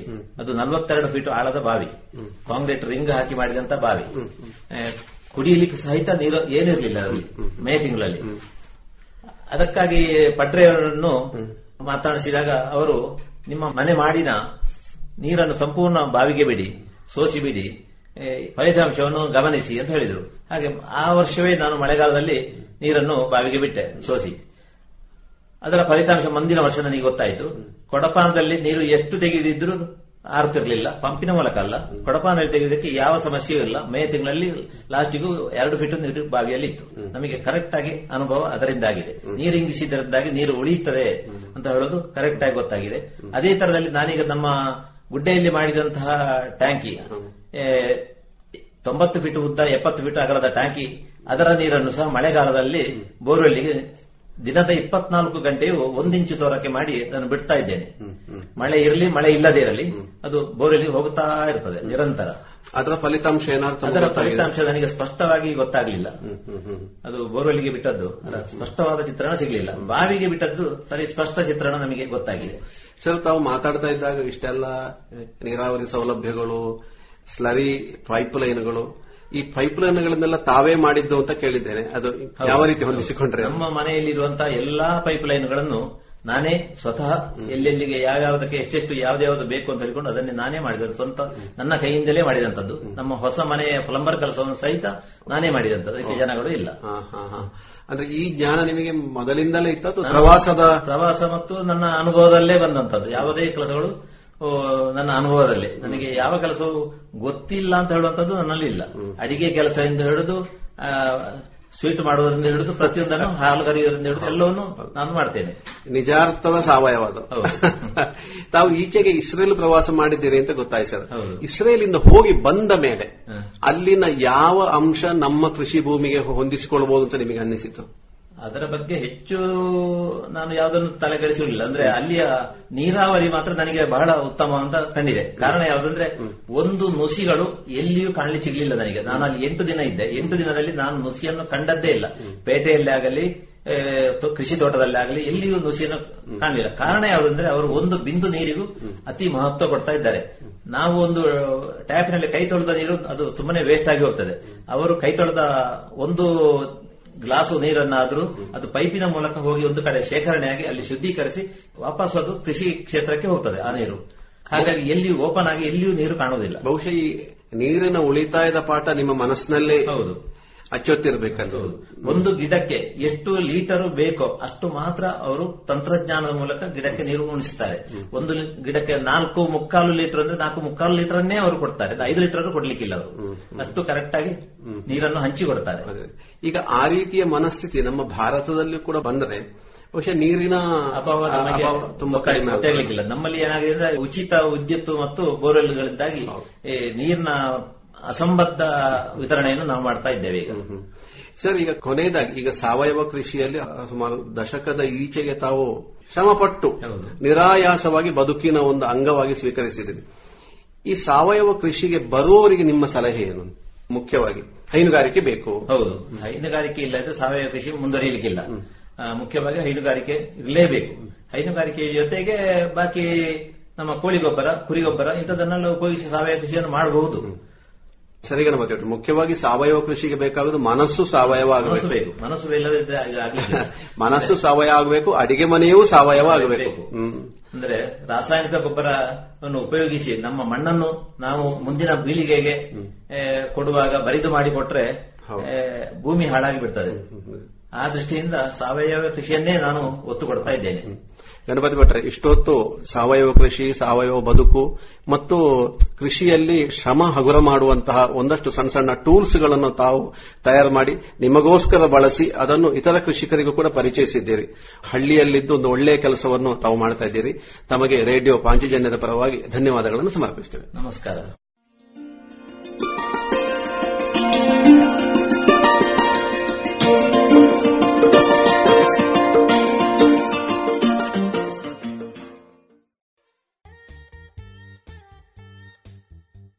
ಇದುವರೆಗೆ ಕೃಷಿ ಲೋಕದಲ್ಲಿ ಕೃಷಿಕ ಎಕ್ಕಡ್ಕ ಗಣಪತಿ ಭಟ್ ಅವರೊಂದಿಗಿನ ಸಾವಯವ ಕೃಷಿ ಮತ್ತು ಸಾವಯವ ಬದುಕಿನ ಅನುಭವಗಳ ಮಾತುಗಳನ್ನು ಕೇಳಿದಿರಿ.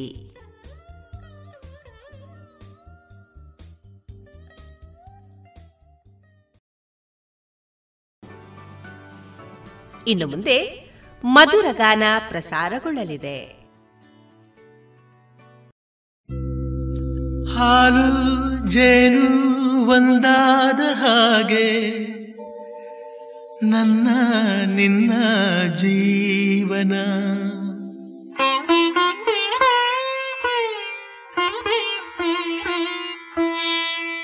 ಹಾಲು ಜೇನು ಒಂದಾದ ಹಾಗೆ ನನ್ನ ನಿನ್ನ ಜೀವನ, ನೀನಗುತ್ತಲಿ ಸುಖವಾಗಿರೆ, ಆನಂದದ ಹೊನಲಾಗಿರೆ, ಬಾಳೆ ಸವಿಗಾನ, ಹಾಲು ಜೇನು ಒಂದಾದ ಹಾಗೆ ನನ್ನ ನಿನ್ನ ಜೀವನ.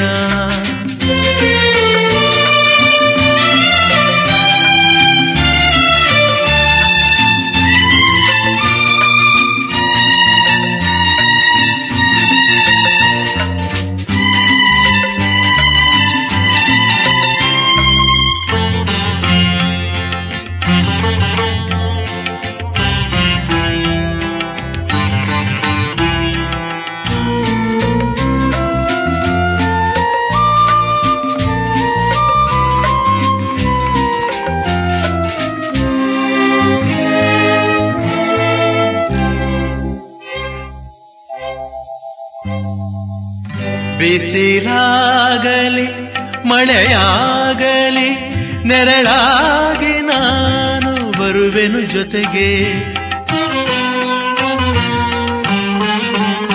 ಬಿಸಿಲಾಗಲಿ ಮಳೆಯಾಗಲಿ ನೆರಳಾಗಿ ನಾನು ಬರುವೆನು ಜೊತೆಗೆ. ಸವಿ ಮಾತಲಿ ಸುಖ ನೀಡುವೆ ಎಂದೆಂದಿಗೂ ಹೀಗೆ. ಹೂವಾಗಲಿ ಈ ಮೊಗವರಳಿ ಸಂತೋಷದ ಪರಿಮಳ ಚೆಲ್ಲಿ.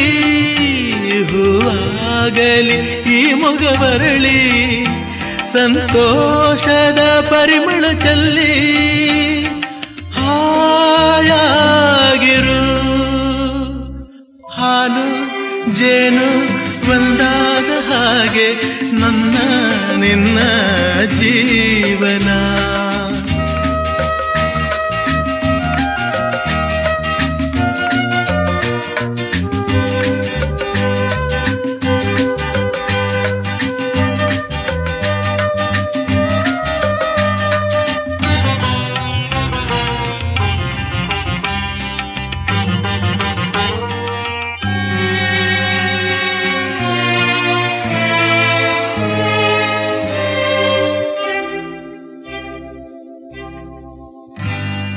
ತಾವರೆ ಮೊಗವೇತಕ್ಕೆ ಮೊಗ್ಗಾದ ಹಾಗೆ ಸೊರಗಿದೆ ಚೆಲುವೆ.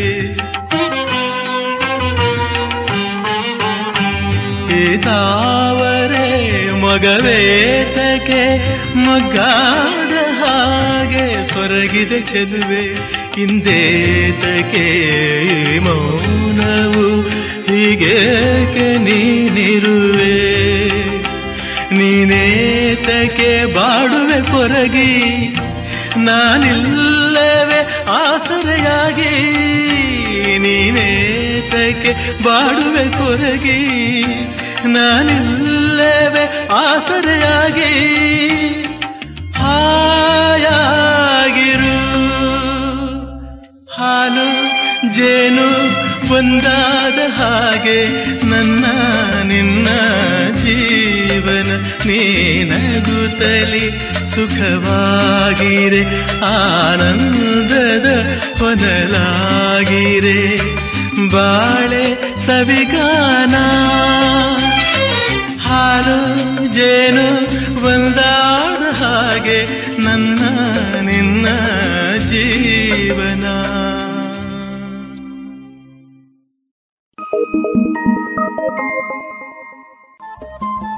ರೇಡಿಯೋ ಪಾಂಚಜನ್ಯ 90.8 FM ಸಮುದಾಯ ಬಾನುಲಿ ಕೇಂದ್ರ ಪುತ್ತೂರು. ಇದು ಜೀವ ಜೀವದ ಸ್ವರ ಸಂಚಾರ.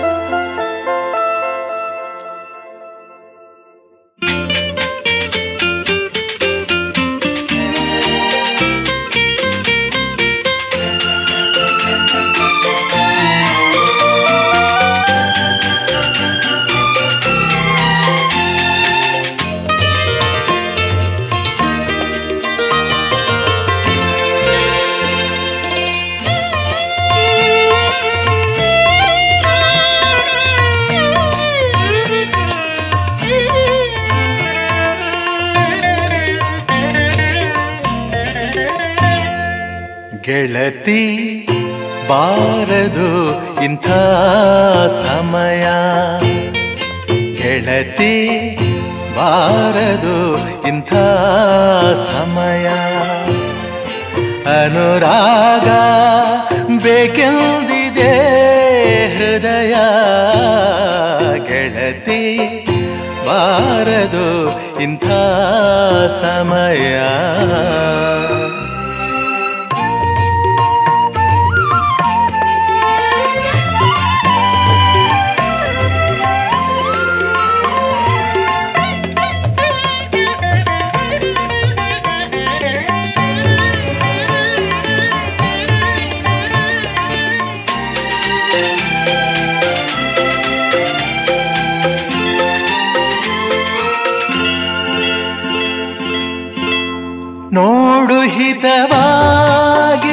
ಗಾಳಿ ಬೀಸಿ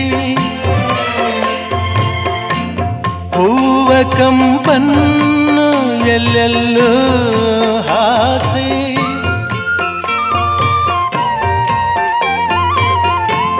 ನೋಡು ಹಿತವಾಗಿ ತಂಗಾಳಿ ಬೀಸಿ ಹೂವ ಕಂಪನ್ನು ಎಲ್ಲೆಲ್ಲೂ ಹಾಸಿ ಮೈಗೆ ಸೋಕಿ ತಂಪನ್ನು ಬೆರೆಸಿ ಬಯಕೆ ಹೊಮ್ಮಿ ಹೊಮ್ಮಿ ಕಾಡುತ್ತಿರೆ ಬಯಕೆ ಹೊಮ್ಮಿ ಹೊಮ್ಮಿ ಕಾಡುತ್ತಿರೆ ಹಿತವಾದ ನೋವಿಂದ ನಾ ಬೆಂದೆ ಗೆಳತಿ ಬಾರದು ಇಂಥ ಸಮಯ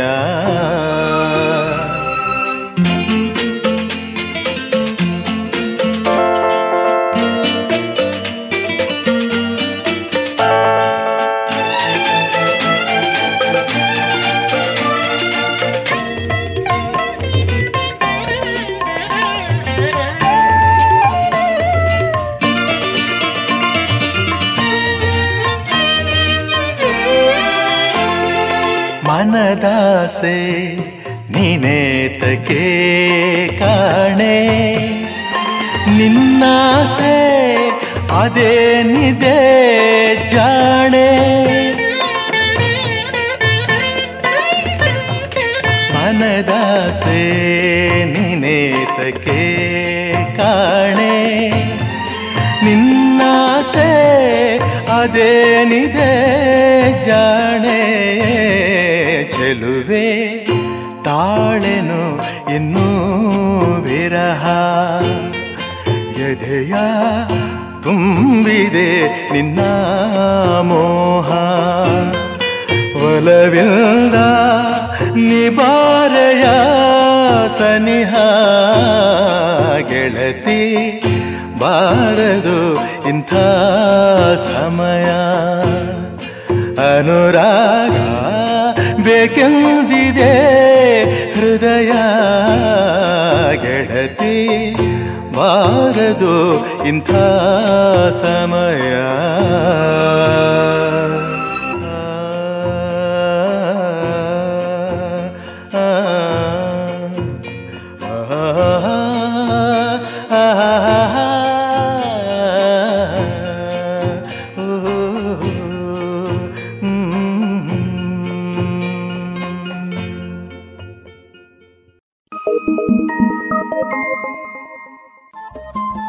ರೇಡಿಯೋ ಪಾಂಚಜನ್ಯ 90.8 FM ಸಮುದಾಯ ಬಾನುಲಿ ಕೇಂದ್ರ ಪುತ್ತೂರು. ಇದು ಜೀವ ಜೀವದ ಸ್ವರ ಸಂಚಾರ.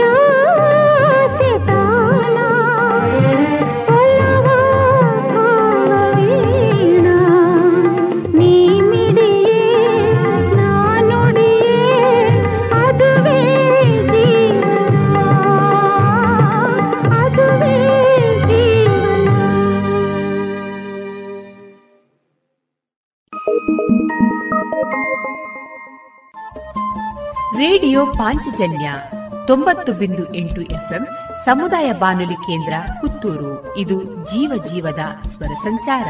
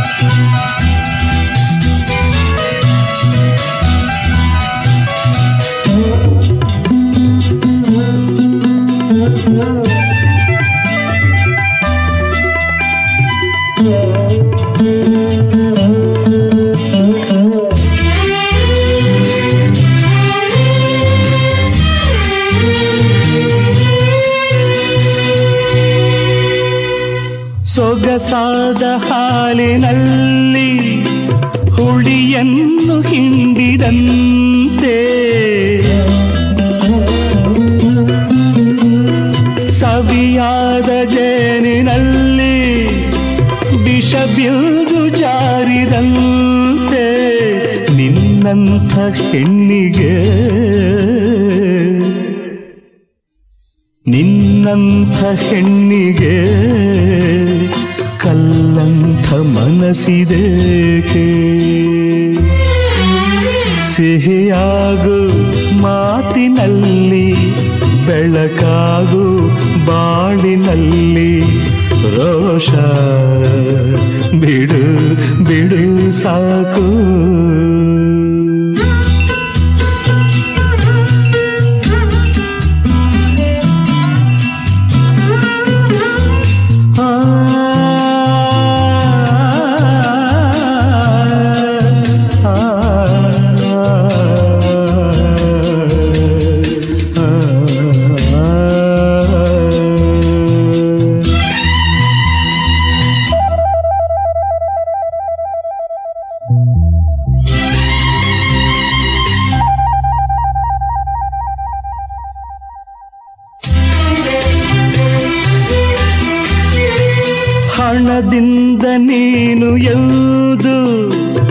ಜನರನ್ನು ಕೊಳ್ಳಲಾರೆ, ಘನದಾಹದಿಂದ ಎಂದು ಸುಖವನ್ನು ಹೊಂದಲಾರೆ, ವಾತ್ಸಲ್ಯ ತೋರದೆ ವಾತ್ಸಲ್ಯ ತೋರದೆ ನೆಮ್ಮದಿಯ ಕಾಣಲಾರೆ. ಸಿಹಿಯಾಗು ಮಾತಿನಲ್ಲಿ, ಬೆಳಕಾಗು ಬಾಳಿನಲ್ಲಿ, ರೋಷ ಬಿಡು ಬಿಡು ಸಾಕು.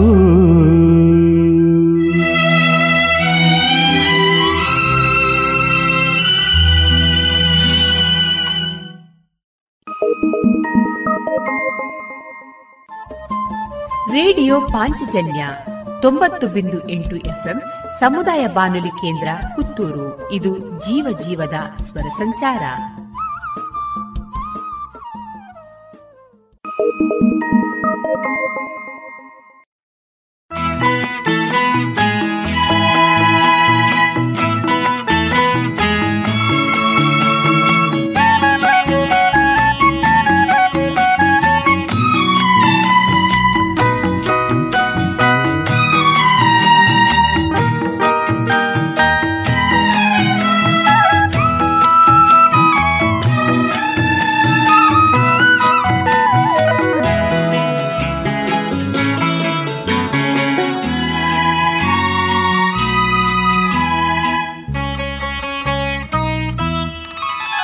ನಯನ ನಯನ ಮಿಲನ ನಯನ ನಯನ ಮಿಲನ, ತನುವಲ್ಲಿ ಹಿತವಾದ ಕಂಪನ. ನಯನ ನಯನ ಮಿಲನ,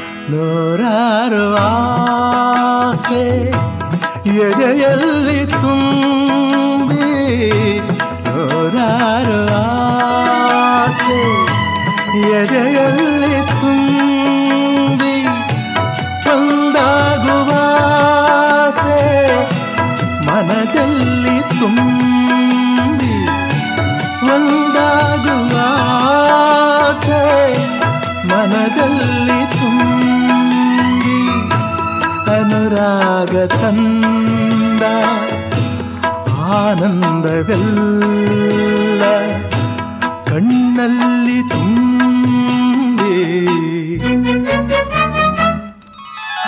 ನಯನ ನಯನ ಮಿಲನ, ತನುವಲ್ಲಿ ಹಿತವಾದ ಕಂಪನ. ನಯನ ನಯನ ಮಿಲನ,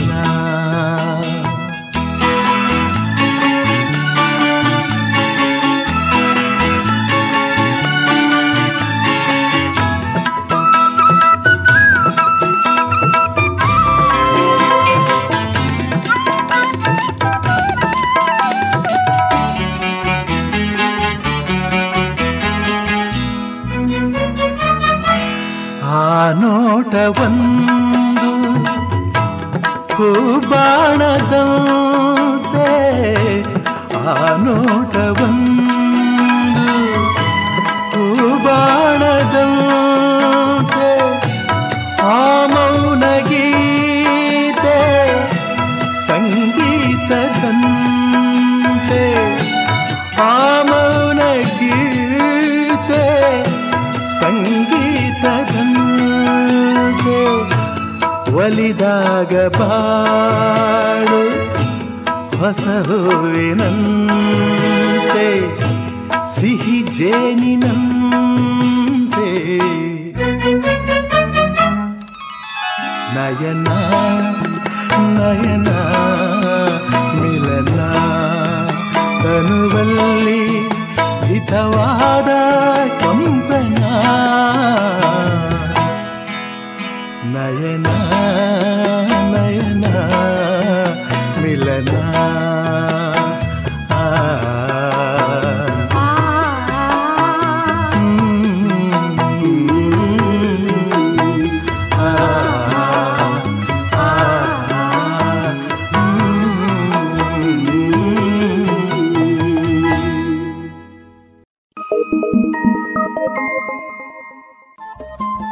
ರೇಡಿಯೋ ಪಾಂಚಜನ್ಯ 90.8 ಎಫ್ಎಂ ಸಮುದಾಯ ಬಾನುಲಿ ಕೇಂದ್ರ ಪುತ್ತೂರು. ಇದು ಜೀವ ಜೀವದ ಸ್ವರ ಸಂಚಾರ.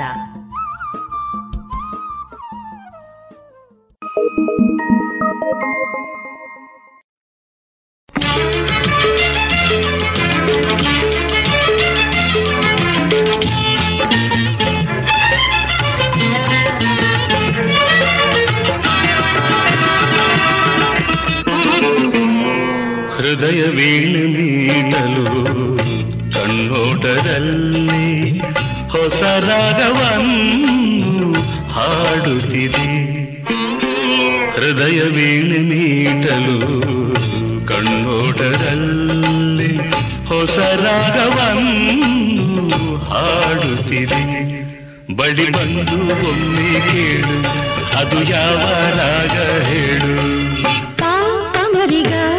ಸನಿ ಸಗರಿ ಸನಿ ಪನಿ ಸದಿ ಮಮ್ಮ ಪಮರಿ ಗರಿ ಸನಿ ಸರಿ ಮಪ ಸರಿ ಮನಿ ಸನಿ ಪಮರಿ ಗರಿ ಸರಿ ಮನಿ ಸ. ಹೃದಯ ವೀಣೆ ಮೀಟಲು ಕಣ್ಣೋಟರಲ್ಲೇ ಹೊಸ ರಾಗವನ್ನು ಹಾಡುತ್ತಿದೆ.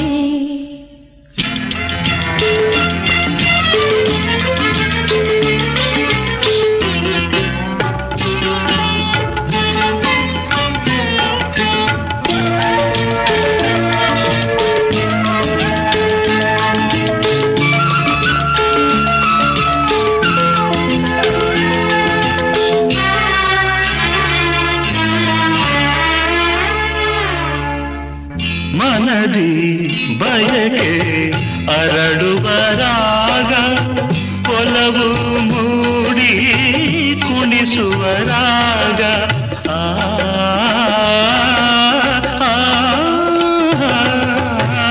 ಮನಸು ಮನಸು ಬಿಡಿಸುವ ರಾಗ ಎದೆಯ ಆಸೆ ಹೇಳುವ ರಾಗ ಪ್ರಣಯದ ಸರಸದ ಸುಧಿಯು ಅರಿಯದೆ ಹೋದರು ಸುಖವ ಹಿತವನ ಕಣ್ಣಿ. ಹೃದಯ ವೀಣೆ ಮೀಟಲು ಕಣ್ಣೋಟದಲ್ಲೇ ಹೊಸ ರಾಗವನ್ನು ಹಾಡುತ್ತಿದೆ.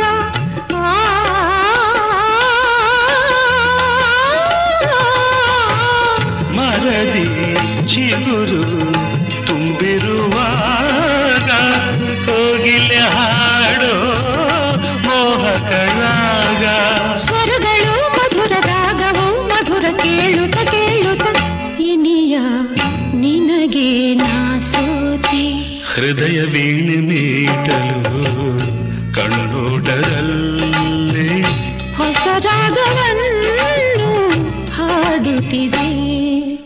ಆ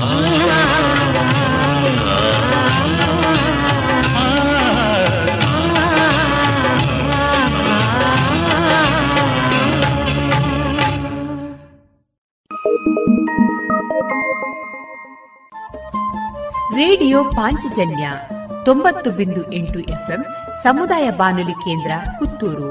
ಇದು ಜೀವ ಜೀವದ ಸ್ವರ ಸಂಚಾರ.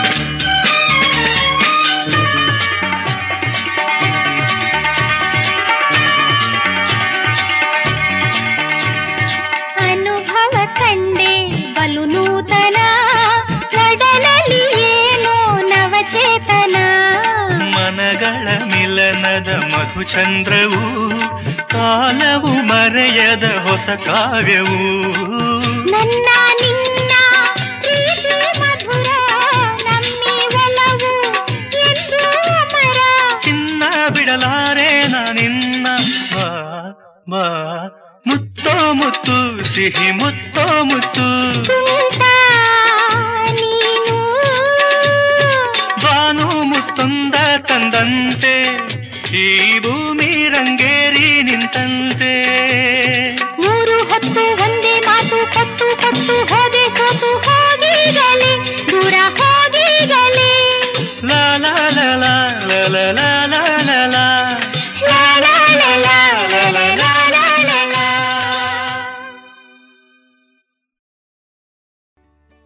ಇದುವರೆಗೆ ಮಧುರ ಗಾನ ಪ್ರಸಾರವಾಯಿತು.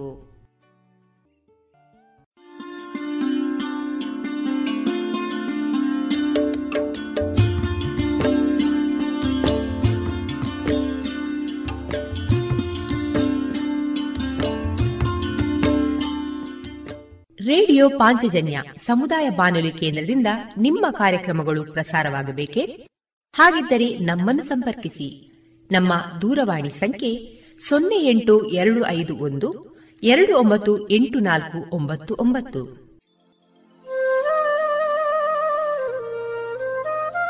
ಗಮನಿಸಿ ಕೇಳುಗರೆ, ನಮ್ಮ ಕಾರ್ಯಕ್ರಮಗಳನ್ನು ವೆಬ್ಸೈಟ್ ಮೂಲಕ ಕೂಡ ಆಲಿಸಬಹುದು.